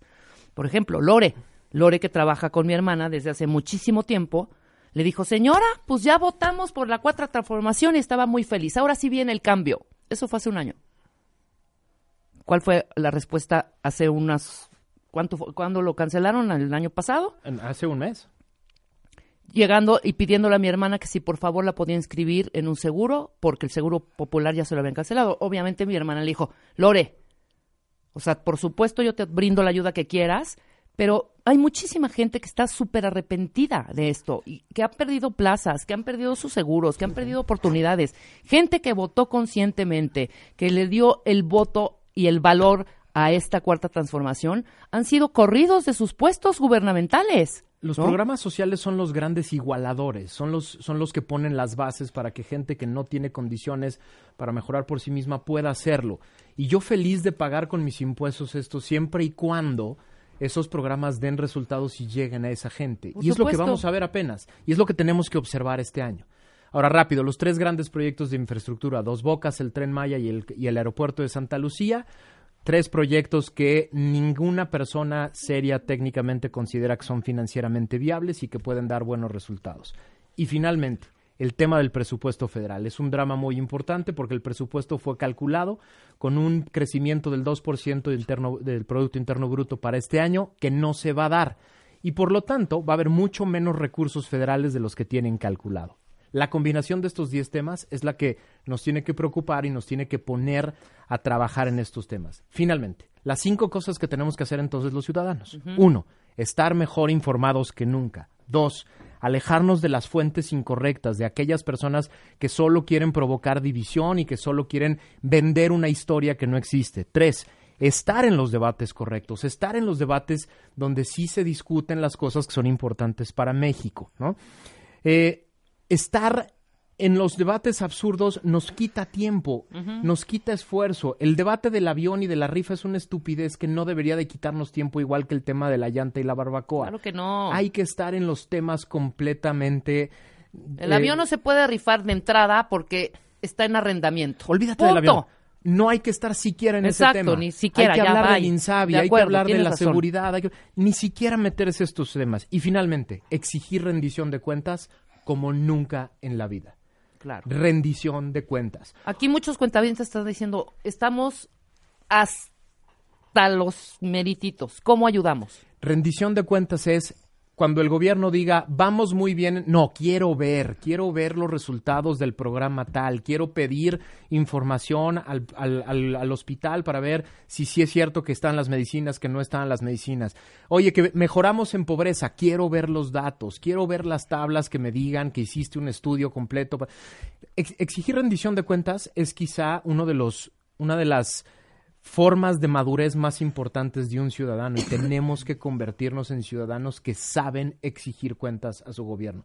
De lo contrario, los gobiernos populistas siguen vendiendo una historia cada mañana, Claro. ¿no? Eh, sin datos, sin técnica, sin resultados y la mitad de la gente acaba creyendo por pura fe, ¿no? Y Es eso que en lo qué que momento po- nos podemos meter en la cabezota que si le va bien a un país, nos va bien a todos. O sea, somos muy individualistas. Y, y no, y, y digamos, estos 10 temas de los que hablamos hoy son 10 temas que de manera directa nos impactan a todos.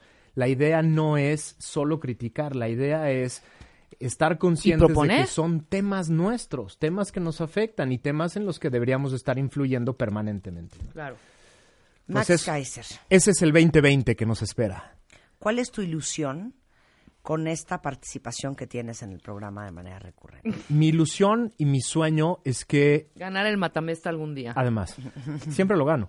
Eh, mi ilusión es que contribuya en algo a la generación de un criterio político de la gente. Es decir, contribuya yo en que la gente se interese en tener un criterio político propio y se interese en lo que está pasando en su país. Ese es mi sueño. A eso, a eso me dedico todos los días en todas las cosas que yo hago. Tratar de que la gente vea que es su país y vea que puede influir en el futuro de su país. O sea, lo que quiero es que los ciudadanos entiendan el poder que tienen cuando no le dejan a los políticos el destino de su país. Ese es mi sueño, ese es mi, esa es mi vocación, a eso me dedico en todo lo que hago.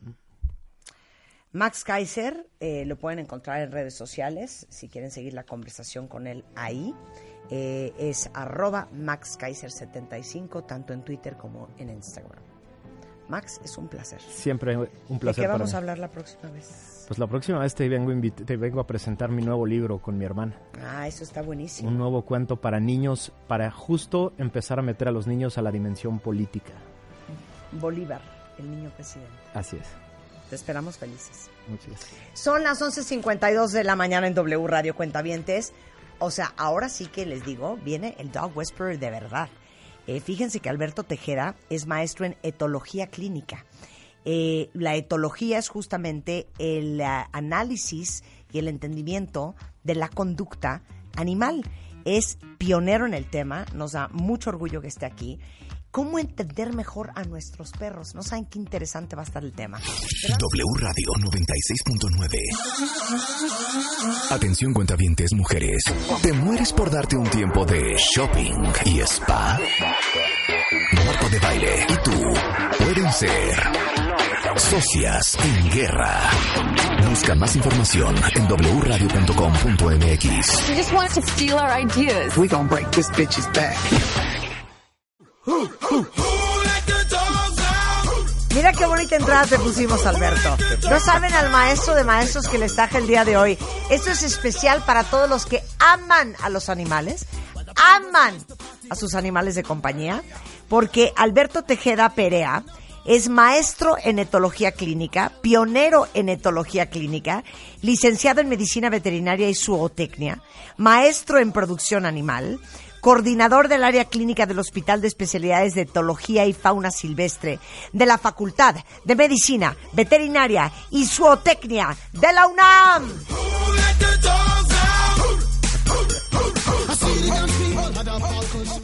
¿A poco no, no pones esa canción en tu, en tu facultad Eh, todo el día? Casi. La de Who Let the Dogs Out. Bueno, explícale a todos. Casi. ¿Qué es un etólogo, Alberto? Pues mira, el- la etología es la ciencia que estudia el comportamiento animal, como dijiste, pero ha caminado mucho desde su fundación, llamémoslo así, como ciencia, cuando se hizo metodológicamente el estudio de la conducta animal. Todos los que tenemos animales como que los entendemos, pero es nuestra propia interpretación, ¿no? Esta parte de pensar que reaccionamos de la misma manera. A mí se me hace ¿No? que a mi perro le fascina darme besos en la boca.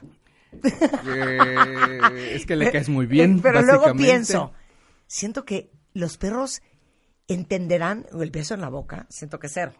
Siento Ajá. que tampoco entienden cero el abrazo, por ejemplo. El abrazo no, no, no, no, el abrazo sería una cosa diferente, pero que es muy diferente acariciarlos. Claro. Sí, Pero sea, igual, no pero- sé dónde se acaricia un perro. Le gustará en la nalga, En la le panza, gustará en el, en el pecho, lomo. le gustará así un masaje circulatorio en las orejas. Entonces, uno yo creo que cree que entiende a su perro Ajá. porque te imaginas que eso es lo que ha Que de lo están gozando, además. Exacto. Pues mira, si pone cara de felicidad es que vas por buen camino. Oye, entonces es la etología estudia el comportamiento animal Así es, en todos los animales. en todos los animales. O sea, ¿cuál es tu especialidad? De, de hecho, un paréntesis, de- la etología inclusive se está retomando ahora en, en psicología. O sea, porque al final de cuentas estamos ida y vuelta y de vuelta, los, lo- la, la parte humana con los animales. Conforme se estudia animales, se entiende también la parte humana. Sí. Los antropólogos, la, lo que es este el manejo de antropoides, tiene que ver con etología. Pero ahorita hay psicólogos que están retomando la etología para la conducta humana. Sí. Oye, ahora, ¿cuál es tu fuerte? Mi fuerte son los animales de compañía. Pero, Perros, gatos. Pero, yo soy como un híbrido interesante porque comencé con comportamiento de pollos, de gallinas domésticas. Ajá. Sí, sí. Porque parte del movimiento, movimiento mundial de bienestar animal tiene que ver con entender la conducta basal, ya sea de animales de granja o animales de compañía. Entonces yo comencé con animales de granja, gallinas, y eh, eso me dio bases para, bueno, después poder trabajar eh, pues lo que es más cotidiano, que de hecho no existía en la facultad, solamente existía el doctor Moisés Heiblum, que él sí estudió en Estados Unidos, y yo fui su primer alumno, digamos, y a partir de ahí empezó el caminito. Qué increíble. Sí, sí. Por cierto, me caen fatal las gallinas. Ay, no seas grosera, yo Te las lo amo. juro. Porque uno las quiere visitar y salen corriendo histéricas, claro. despavoridas. Pues porque el- muchas sí les tiene miedo a la gente, pero tú tra- trata una gallina este, Amable. amable y son un Uno las quiere agarrar Hasta y tocan el acariciar y piano, corren. salió hace poquito Sí, una que tocaba el lo vi, piano. lo vi, lo vi, lo Sí. vi, lo vi. Sí, es Bueno, cierto, entonces, eso sí, pero no me caen mal. Levantas corren. un- No, estás Eh. sentada y está la gallinita ahí. Pesadas. Cruzas la pierna y haz de cuenta que Sí, un terremoto. Oye, a Sí, ver, entonces, sí. ¿qué hace un etólogo con un perro de compañía? Bueno, nuestra función son dos, diría yo, áreas principales. Prevenir cosas, que es informando cuando no se tiene la información básica, una, o tratar de no te puedo decir que curar problemas porque digamos como controlar problemas que ya se salieron o conductas que ya se salieron de control que pueden ser inclusive peligrosas y ver eh, por dónde vino el asunto y hacer una aproximación básicamente global, en el sentido es que en algunas ocasiones puede tener, puede ser estar este basada en un problema orgánico, por ejemplo, tiroides, Claro. puede tener un perro agresivo, pero eso, por ejemplo, un entrenador te diría darle de jalones y ahogarlo y demás, pero en realidad el animal tenía un problema médico, ¿no? Claro. Eh, entonces, nuestra labor principal Oye, sería un poco se hace, se hace pipí y popó en todos lados. Perdón, a lo mejor el Igual perro es diabético. tiene incontinencia urinaria. Exactamente. Oye, yo le descubrí la diabetes a mi perro, a mi Jack Russell, porque se empezó a hacer pipí en todos lados. Así es. ¿Y así qué nos es. dimos haces? cuenta que era Agarras el diabético. periódico. Aquí no. Y aquí no. Y no sabes que a lo mejor tiene un problema físico. Así es. Sí, o sea, es, esa es como parte de nuestra labor como médico veterinario etólogo. Ok. Así es. Se dice leer a tu perro. Sí. Ok.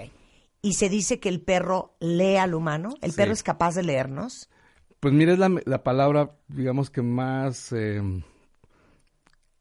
que nos cae mejor el 20, si le Sí. puedo dar esa palabra. No Sí, sé sí, si sea la más correcta, pero yo creo que es la palabra que nos cae mejor. El, el 20 de, es que no estoy viendo bien la letrita, no estoy viendo bien ese signito, ¿no? Entonces, de alguna manera, pues es una lectura de, de lo que Y los está perros son capaces de leer al humano. Absolutamente. ¿Cómo? Absolutamente.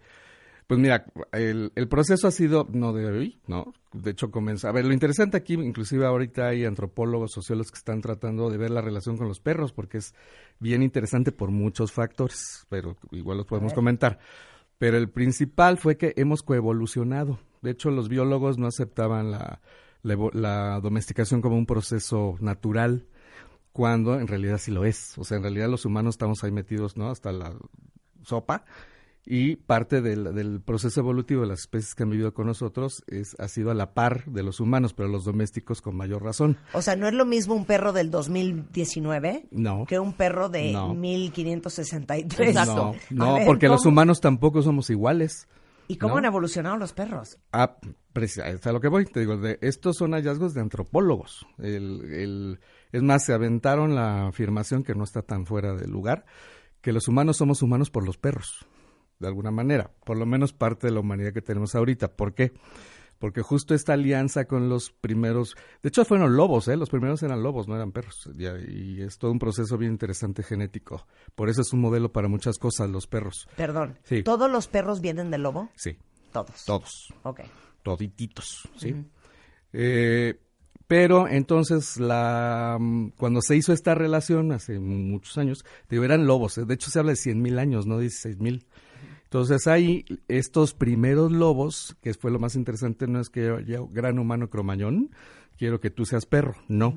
Parece que los mismos lobos o ciertos lobos tuvieron como la como que se adelantaron a decir, mira, no nos va tan mal con estos de dos patas.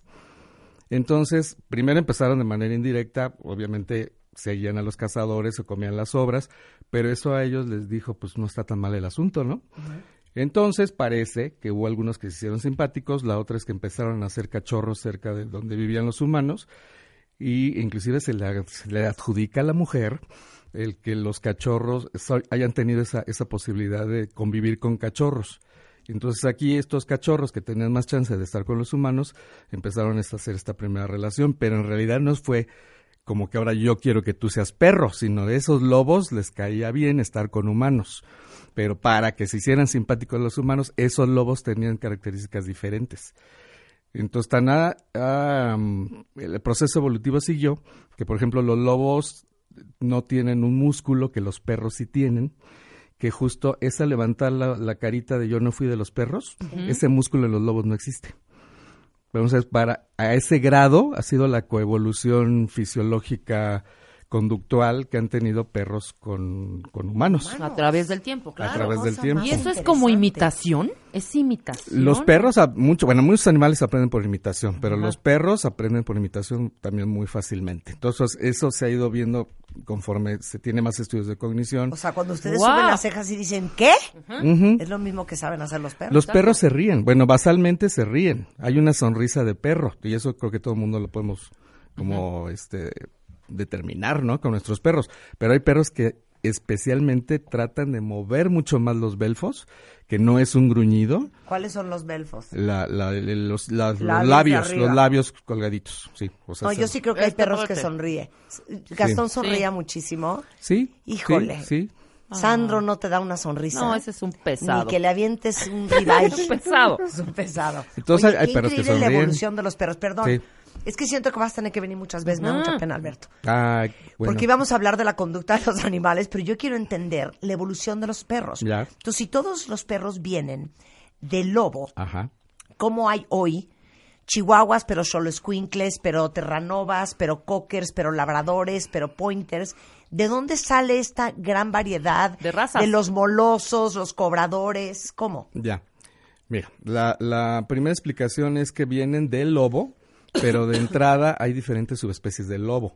Entonces, en, en Asia hay por lo menos 6, 7. O sea, no solo es el lobo gris, sino hay varias subespecies.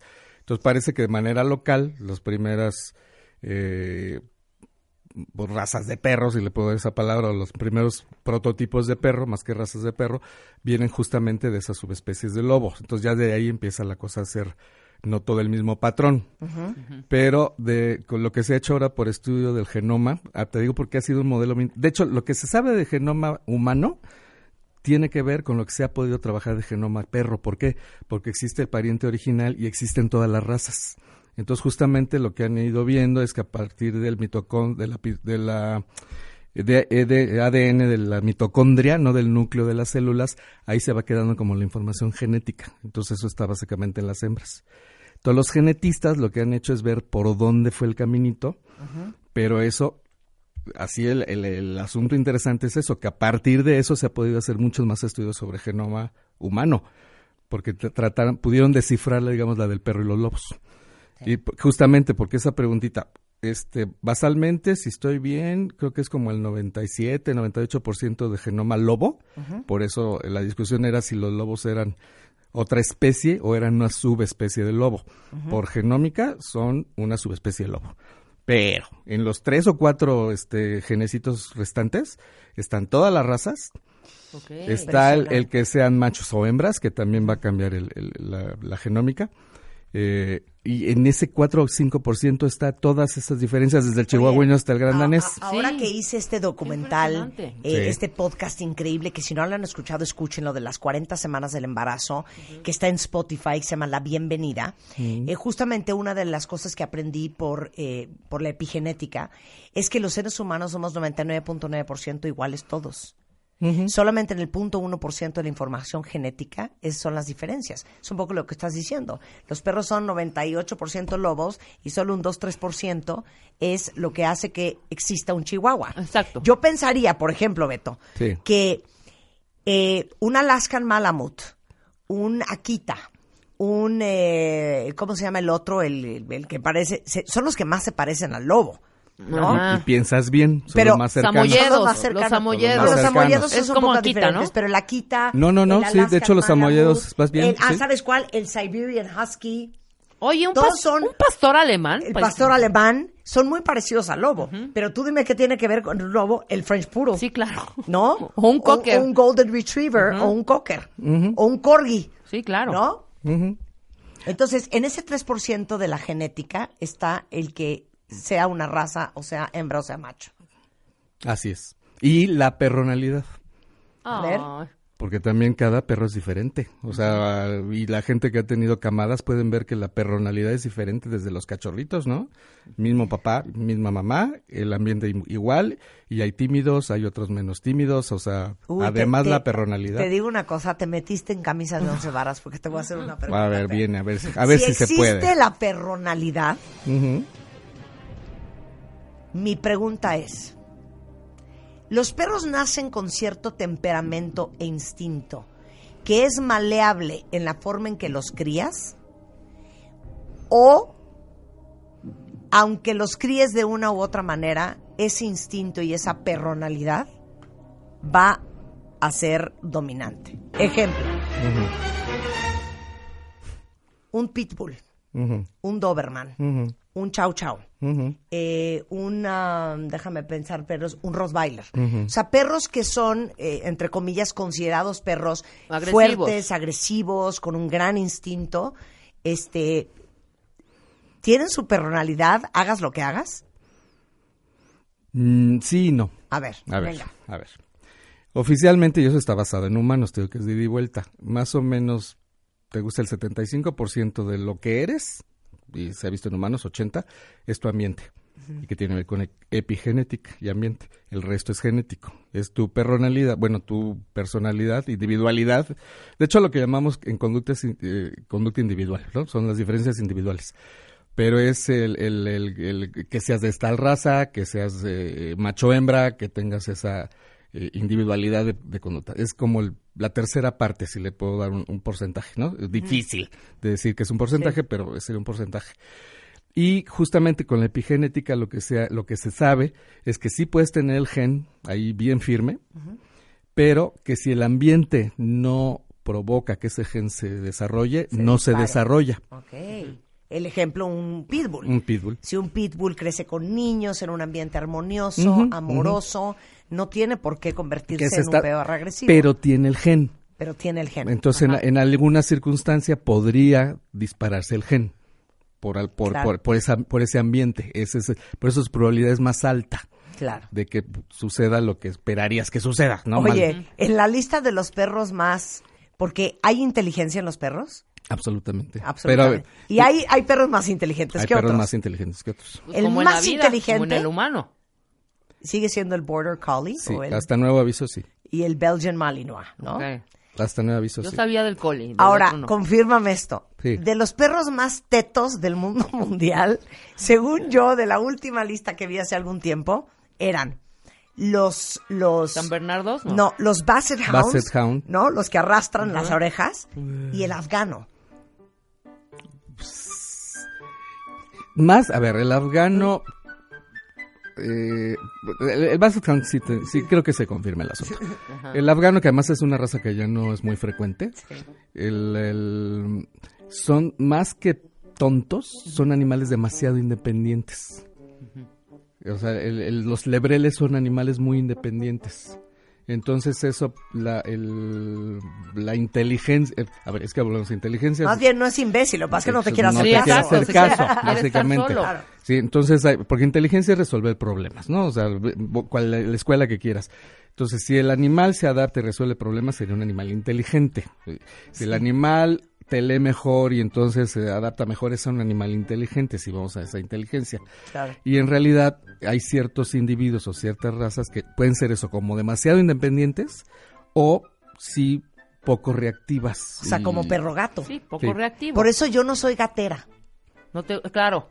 Sí, a el mí gato la no independencia del gato no no puedo. Yo- Como yo soy una persona codependiente, necesito mucha interacción. Bueno, ya nos, ya nos parecemos. Sí, algo. oye, ahora dime otra cosa. Sí. Si, si hay razas más inteligentes que otras, ¿de dónde salen las inteligencias de los perros? ¿Cómo evolucionaron? Primera pregunta. Y la segunda pregunta es, no, mejor contéstame esa primero y luego te hago Vale. la segunda. ¿Cómo evoluciona Ah, la inteligencia bueno, de un perro? ¿Por la- qué un collie se vuelve en ese nivel de inteligencia o un Belgian Malinois? Ok. Mira, eh, la- por eh, anatomía comparada, de hecho por fisiología y anatomía comparada, prácticamente todos los vertebrados tenemos las mismas eh, eh, zonas cerebrales, ¿no? sí. O estructuras cerebrales. ¿Cuál es el punto? Que están más desarrolladas para unas funciones que para otras. Y obviamente nunca será igual un lagarto que un pájaro que un perro. Entonces, por estructuras tenemos más o menos las mismas. Pero, ¿qué es lo que ha pasado concretamente con los perros? Y, vu- y vuelvo a esa, a esa coevolución. El, el- podríamos calificar que son inteligentes porque finalmente son más cooperativos y entienden más lo que les estoy pidiendo. Pero eso volvemos a la primera pregunta. Simplemente ha sido que esos perros leen mucho mejor las intenciones que otros. Y ese perro en particular, porque a ver, no todos los border collies son igual que este que pudo descifrar 500 significados de palabras, no todos. Pero el- el- en general los perros de pastoreo, por ejemplo, tienen que tener muchas más habilidades de entendimiento con el pastor. Entonces es más como el grupo de perros. En algunos individuos se desarrolla más, pero ¿por qué son más inteligentes? Si le puedo dar esa palabra. Porque lo que sí pasó en la domesticación es que hay una estructura que cambió, que es el hipotálamo. Entonces ese hipotálamo hace que la información sensorial entre y se procese de una manera diferente en los perros, lo que no ha pasado ni con caballos, ni con gatos, ni con varias otras especies, Sí. ¿no? Eh, pero ahorita hay toda una nueva corriente de, que, de lo que se llama neuronas espejo, que tiene que ver más que con el aprendizaje cognitivo racional, si le puedo esa palabra, es con, el con la inteligencia emocional. Claro. Entonces, el, eh, pero eso no solo los perros lo tienen, parece que todas las especies lo tienen. De hecho, hay estas Que las neuronas espejo es un poco empático, ¿no? Exactamente, un poco lo empático. Eh, pero porque neurológicamente se puede. O sea, y es al, al final, nosotros también nos manejamos con el lenguaje no verbal muy frecuentemente, pero nos engañamos con el lenguaje verbal, ¿no? Entonces ellos nos pueden leer porque por el hipotálamo. Por, por- por esa estructura que cambió la manera en que, en que procesan la información precisamente y esa se va, eh, se almacena de una manera diferente. O sea, por eso si hay, Sí. si hay perros tramados, sí, ¿no? si hay, Ay, sí hay- claro. ¡Ah, Sí. Alberto! Por supuesto, todos ¿no? estos O hay perros muy felices también, recoges. ¿no? Porque Sí. finalmente mm, yo entiendo que tú eres cooperativo y eres buena gente y entonces voy a ser cooperativo contigo. Ahora, ahí te va mi segunda pregunta. Sí. Es que quiero ser su mejor amiga. Venga. Ok, ahí te va, Alberto. Eh, bien. Hay diferentes, digamos, categorías de perros, ¿no? Eh, los molosos. Y Sí. voy a hablar del mío. Sí. Gastón, que era mi Terranova, que es un perro que yo les he contado canadiense, y que está acostumbrado a, a temperaturas muy frías, es muy bueno nadando. Y en, en sus, en sus, ¿cómo se dice? En sus patas, tiene, haga de cuenta, como pato, pero le da la vuelta, o sea, hay una cuevita para poder remar mejor, porque son grandes perros de rescate en agua. Sí. Esa característica de Gastón, un Terranova. Pensemos en los cobradores, un pointer o un, este, un labrador. Su instinto es to retrieve, o sea, ir a recoger y atraer un pato, un hueso, una pelota. Su instinto es traer de regreso, ¿no? Ir a cobrar. Sí. Eh, y pues luego, pues un chihuahua que no sé ni para qué sirven mucho, pero Ajá. bueno. De cada, exacto, de sentarse en la pierna y, y que lo sobes. Las características propias de cada raza, para lo que la raza es buena, así como decías, los perros de pastoreo como los colis, que sirven para pastorear las ovejas. ¿De dónde sale esa naturaleza por saber hacer eso bien? Eso sí tiene que ver ya directamente con la manipulación humana, A ver. precisamente. Porque digamos que los primeros perros o te, te ayudaban a dos cosas, a ser guardianes, ¿no? O a ayudarte en cazar, ¿no? Pero justo ahí la, lo que, mm, sin querer queriendo, nuestros primos cormañones hicieron, es que yo creo que no les servía un perro que correteaba una manada de antílopes, bueno, de bichos, y, y los matara, ¿no? Pues, ¿Por qué? Pues porque no les servía. Entonces lo que se fueron como eliminando fueron conductas que no me caían bien. Entonces el gran salto de la domesticación, y puede ser muy chiquito, pero es muy grande, es que los perros ya no matan animales. O sea, pueden ser labradores, pueden ir por el pato, lo pueden recoger, pueden ser de pastoreo y morder las patas, pero no terminan ni finalizan. Sí, es cierto. Entonces, hablando de alteraciones de conducta, cuando un animal mata a otro animal, eso sería una alteración de conducta. Y sobre, to- eh, sobre todo en razas que ya por genética naturaleza no es no, matar está- al no es matarla, ¿no? Claro. Entonces, ese es el gran salto. Entonces, cada característica, si son de pastores, si son de guerra, si, bueno, porque eran de guerra, ¿no? o sea, en un inicio, que eran como los grandes grupos cuidadores, ¿no? Los, los vigilantes, fue porque Los yo alemanes, sí, ¿no? yo sí lo estuve, o sea, los humanos lo estuvieron seleccionando. A ver. O sea, sea, los humanos convertimos a esos animales en ser buenos para lo que son para buenos. lo que son buenos. Para ahí sí son entró el humano, ahí sí completamente, ¿no? Pero es lo que ha sucedido en la actualidad. Los, los, es- estos pomeranios de los que estábamos hace un momento, Sí. son spitz, son perros como los No, malamuts. no son spitz, son de esa- cagantes. Pues, pero, son, pero son, pues sí son, pues sí, pero están de moda. Es que Sandro, si ustedes lo conocieran en Spitz, persona, claro. Son me daría una vergüenza lo insoportable que es. Pero a ver, entonces... pero de un spitz grandote llegamos a un spitz chiquito por ¿Pero selección. y qué? ¿Y los Spitz qué? Pues son perros muy primitivos, son este más independientes, son perros de trineo, son ¿no? Inso. De, prin- de trineo. Pero- está interesante. Sí, sí, pues son, son, Son los, son los más primitivos. Es a, es a lo que voy. Y estás en todo lo correcto. Hay grupos de perros, se consideran cuatro grupos de, de perros eh, basales, A ver. ¿no? Que son el grupo de los spitz, o sea, los más primitivos, y ahí dependiendo del tipo de subespecie del lobo, son tres más, que están los molosos, que están varios más. Pero a partir de Los ahí, molosos best dog ever. ¿sí? Sí. eh, los de pastoreo y a partir de ahí empezaron como el resto de las razas, pero es a lo que voy. que justo por genética, por, por estudio de genoma, prácticamente ninguna raza es pura. Pura, pura, pura. Aunque tengan cara de lo que tengan, Sí. ya en haciendo el estudio genético tienen otras razas. Claro. Igual ver, que lo que pasó con los humanos. ¿no? A ver, pero entonces espérame. A ver, en los, ay, ¿cuáles son los grandes grupos de los perros entonces? Son cuatro. A ver, venga, Spitz. Eh, no, de No. hecho, por, por grupo, a ver, es que hay clasificaciones por eh, lo que serían las federaciones canófilas. O sea, dame el De hecho, son organigrama siete, de los perros. Pero ok. hay cuatro que por genética son los más cercanos, son los más cercanos a lobos y los más separados a los lobos. Ok, venga. Entonces son Entonces, cuatro son grupos. cuatro. ¿Cuáles son? El, el- los de Spitz, Ajá. que son los de los De hecho, hay un perro que se llama American Spitz. Sí, Sí. los ¿no? primitivos, Los los, primitivos. los de Ajá. trineo, los jaladores. si estoy bien son los molosos, luego vienen los de pastoreo Ajá. y me falta uno que son los más recientes, digamos, los más eh, Ajá. ¿Qué serán cuáles? Terriers, no. No, estos son... Ter- terriers, no, pero ya entran como en esa clasificación más... Pastor, como más Ajá. eh, pinchers, eh, los molosos. No, pero esos son los, como lo- la clasificación... Digo, hay, genéticamente hay una cuatro que no está en mucha literatura. No, Y ahorita aparte, lo vamos a pero buscar. eso también te lo, lo Pero a ver, buscar. ya sabemos que los de los de pastoreo, ahí están los labradores, los colis, los pointers, todos esos. Es que es lo que te digo. Hay cuatro grupos genéticos Ajá. que tienen que ver con qué tanto están separados genéticamente los lobos. Pero hay grupos que ya están seleccionados por función zootécnica, Ajá. ¿no? ¿Y esos cuáles son? Que son, ahí sí son siete grupos. Son, hay, hay, hay lebreles, hay terriers, hay, hay los, eh, los eh, cobradores, los eh, salchichas, de hecho son un grupo separado, y los de compañía. Entonces el más reciente o los más nuevitos son los de compañía que en esa en eso se están metiendo a bueno no ni siquiera meten al pomeranio pero meten por ejemplo al, al- uno que ahorita se puso muy de moda um, Carlino este como Pug Un pug. el Pug Sí. que se puso muy de moda el, el bulldog francés que se puso muy de moda ¿El bulldog O sea, es moloso? no ¿No? ya se considera de, ¿Quiénes de son los de compañía San Bernardo, Pirineo. Eh, el de hecho el bulldog Pastor, inglés Ajá. el Ajá. pastor alemán sí el bulldog inglés es diferente al bulldog francés Sí, sí. Pero sí, además sí, el bulldog inglés tampoco tiene que ver con el bulldog que existe en la actualidad.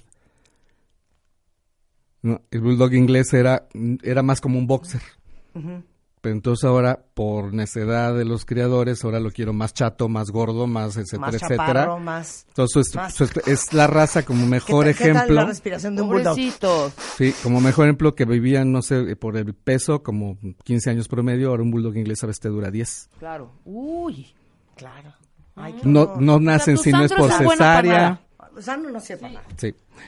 Pero entonces, bueno, a lo, a lo que, a lo que que, a lo no que iba con lo de estos grupos, sí, sí es producto de, primero, la función zootécnica, la utilidad humana, eh, y de alguna manera todos tenían chamba, precisamente. Entonces, justo el cambio de la... mm, Por eso te digo que los humanos no somos igual. Los perros, como los vemos ahora, empiezan con la revolución industrial, que empiezan exposiciones de perros, que empiezan... Antes de eso, todos los perros tenían un trabajo. Bien, Hacemos una pausa y regresamos. No se vayan. No se vayan. Seguimos hablando con nuestro etólogo, eh, Alberto Tejeda Perea, en W Radio. No se vayan. Cásate con Marta de Baile 2020.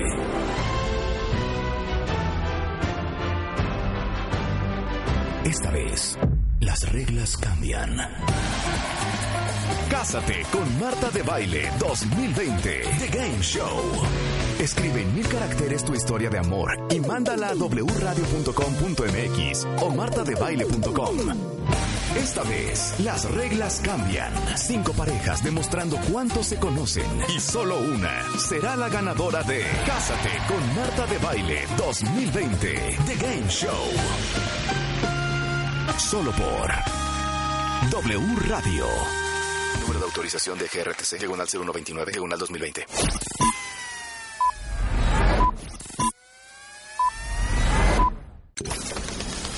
Marta de Baile. Solo por W Radio. 96.9.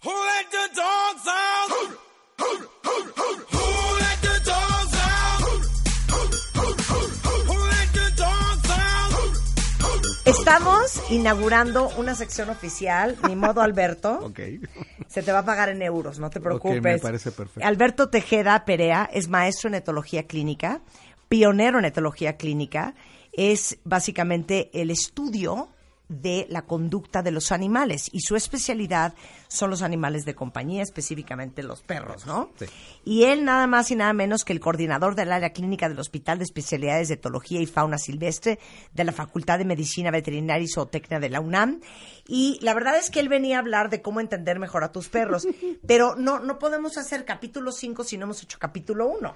Sí, buen nos acaba de dar una clase infernal de la evolución del perro eh, de su historia, de el papá de los perros que son los lobos, cómo se convirtieron en lo que se convirtieron, de dónde aprendieron los pastores, los cobradores, los molosos a hacer lo que saben hacer bien.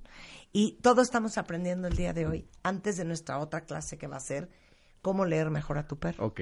¿No? Ok. Entonces, ya, ya checamos los cuatro grupos grandes. Ya los Sí, posteamos. sí. Explícalos. Sí. Son, eh, por ahí creo que va a salir la imagen, Los cuatro grupos genéticos genéticos. Que en que son se dividen los perros, los ¿no? perros del grupo genéticamente hablando. Ajá. Ojo, genéticamente hablando. Ok. Que son los perros antiguos de tipo asiático, los perros pastores, ¿no? Los perros modernos cazadores y los mastines. Ok.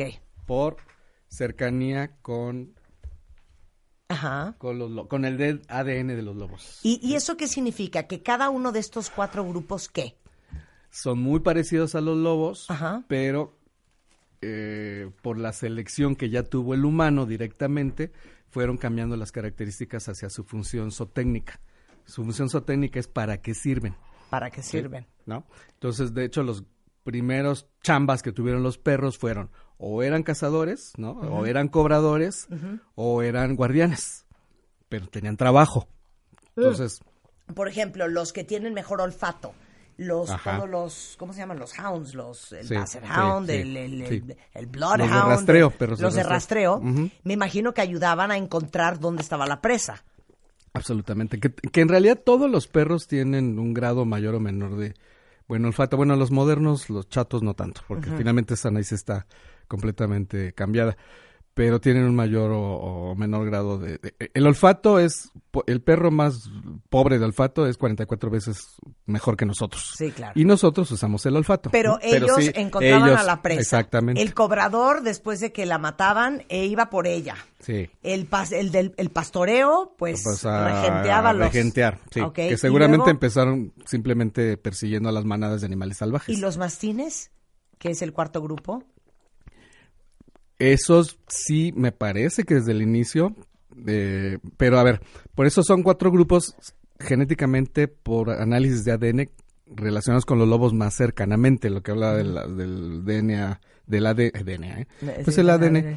de, de mitocondrial. Pero ya esas, esas razas los, deben ser ya perros que estuvieron como, son de los más modernos de alguna manera, porque justamente las, eh, um, los romanos son los que reportan más ya este tipo de, de- de perro, que sí estaba más dirigido a ser o guardianes o perros de guerra. Claro. Entonces, eh, igual empezaron con un lobo normal, pero bueno, terminaron justamente... Es, es, es como fascinante, de hecho, la manera en cómo se pudo cambiar al lobo de esa manera Claro. por la selección de la característica que yo quería. Pero a mí ¿Sí? lo que me trauma es cómo convirtieron un lobo a, a través de miles y miles y cientos de años en un chihuahua, en un puro, en un, en un pequinés, en un eh, maltés. Y, y los chihuahuas pues, son una raza antigua también, ¿eh? O sea, el tamañito, porque además se pensaba inclusive que los perros, estos chihuahuas y pelones este, peruanos, los que son de Sudamérica, podrían ser diferentes, aunque, o sea, lo que sa- sabe es que todos los perros americanos vienen de los perros asiáticos, cuando se cruzan por Estrecho de Bering.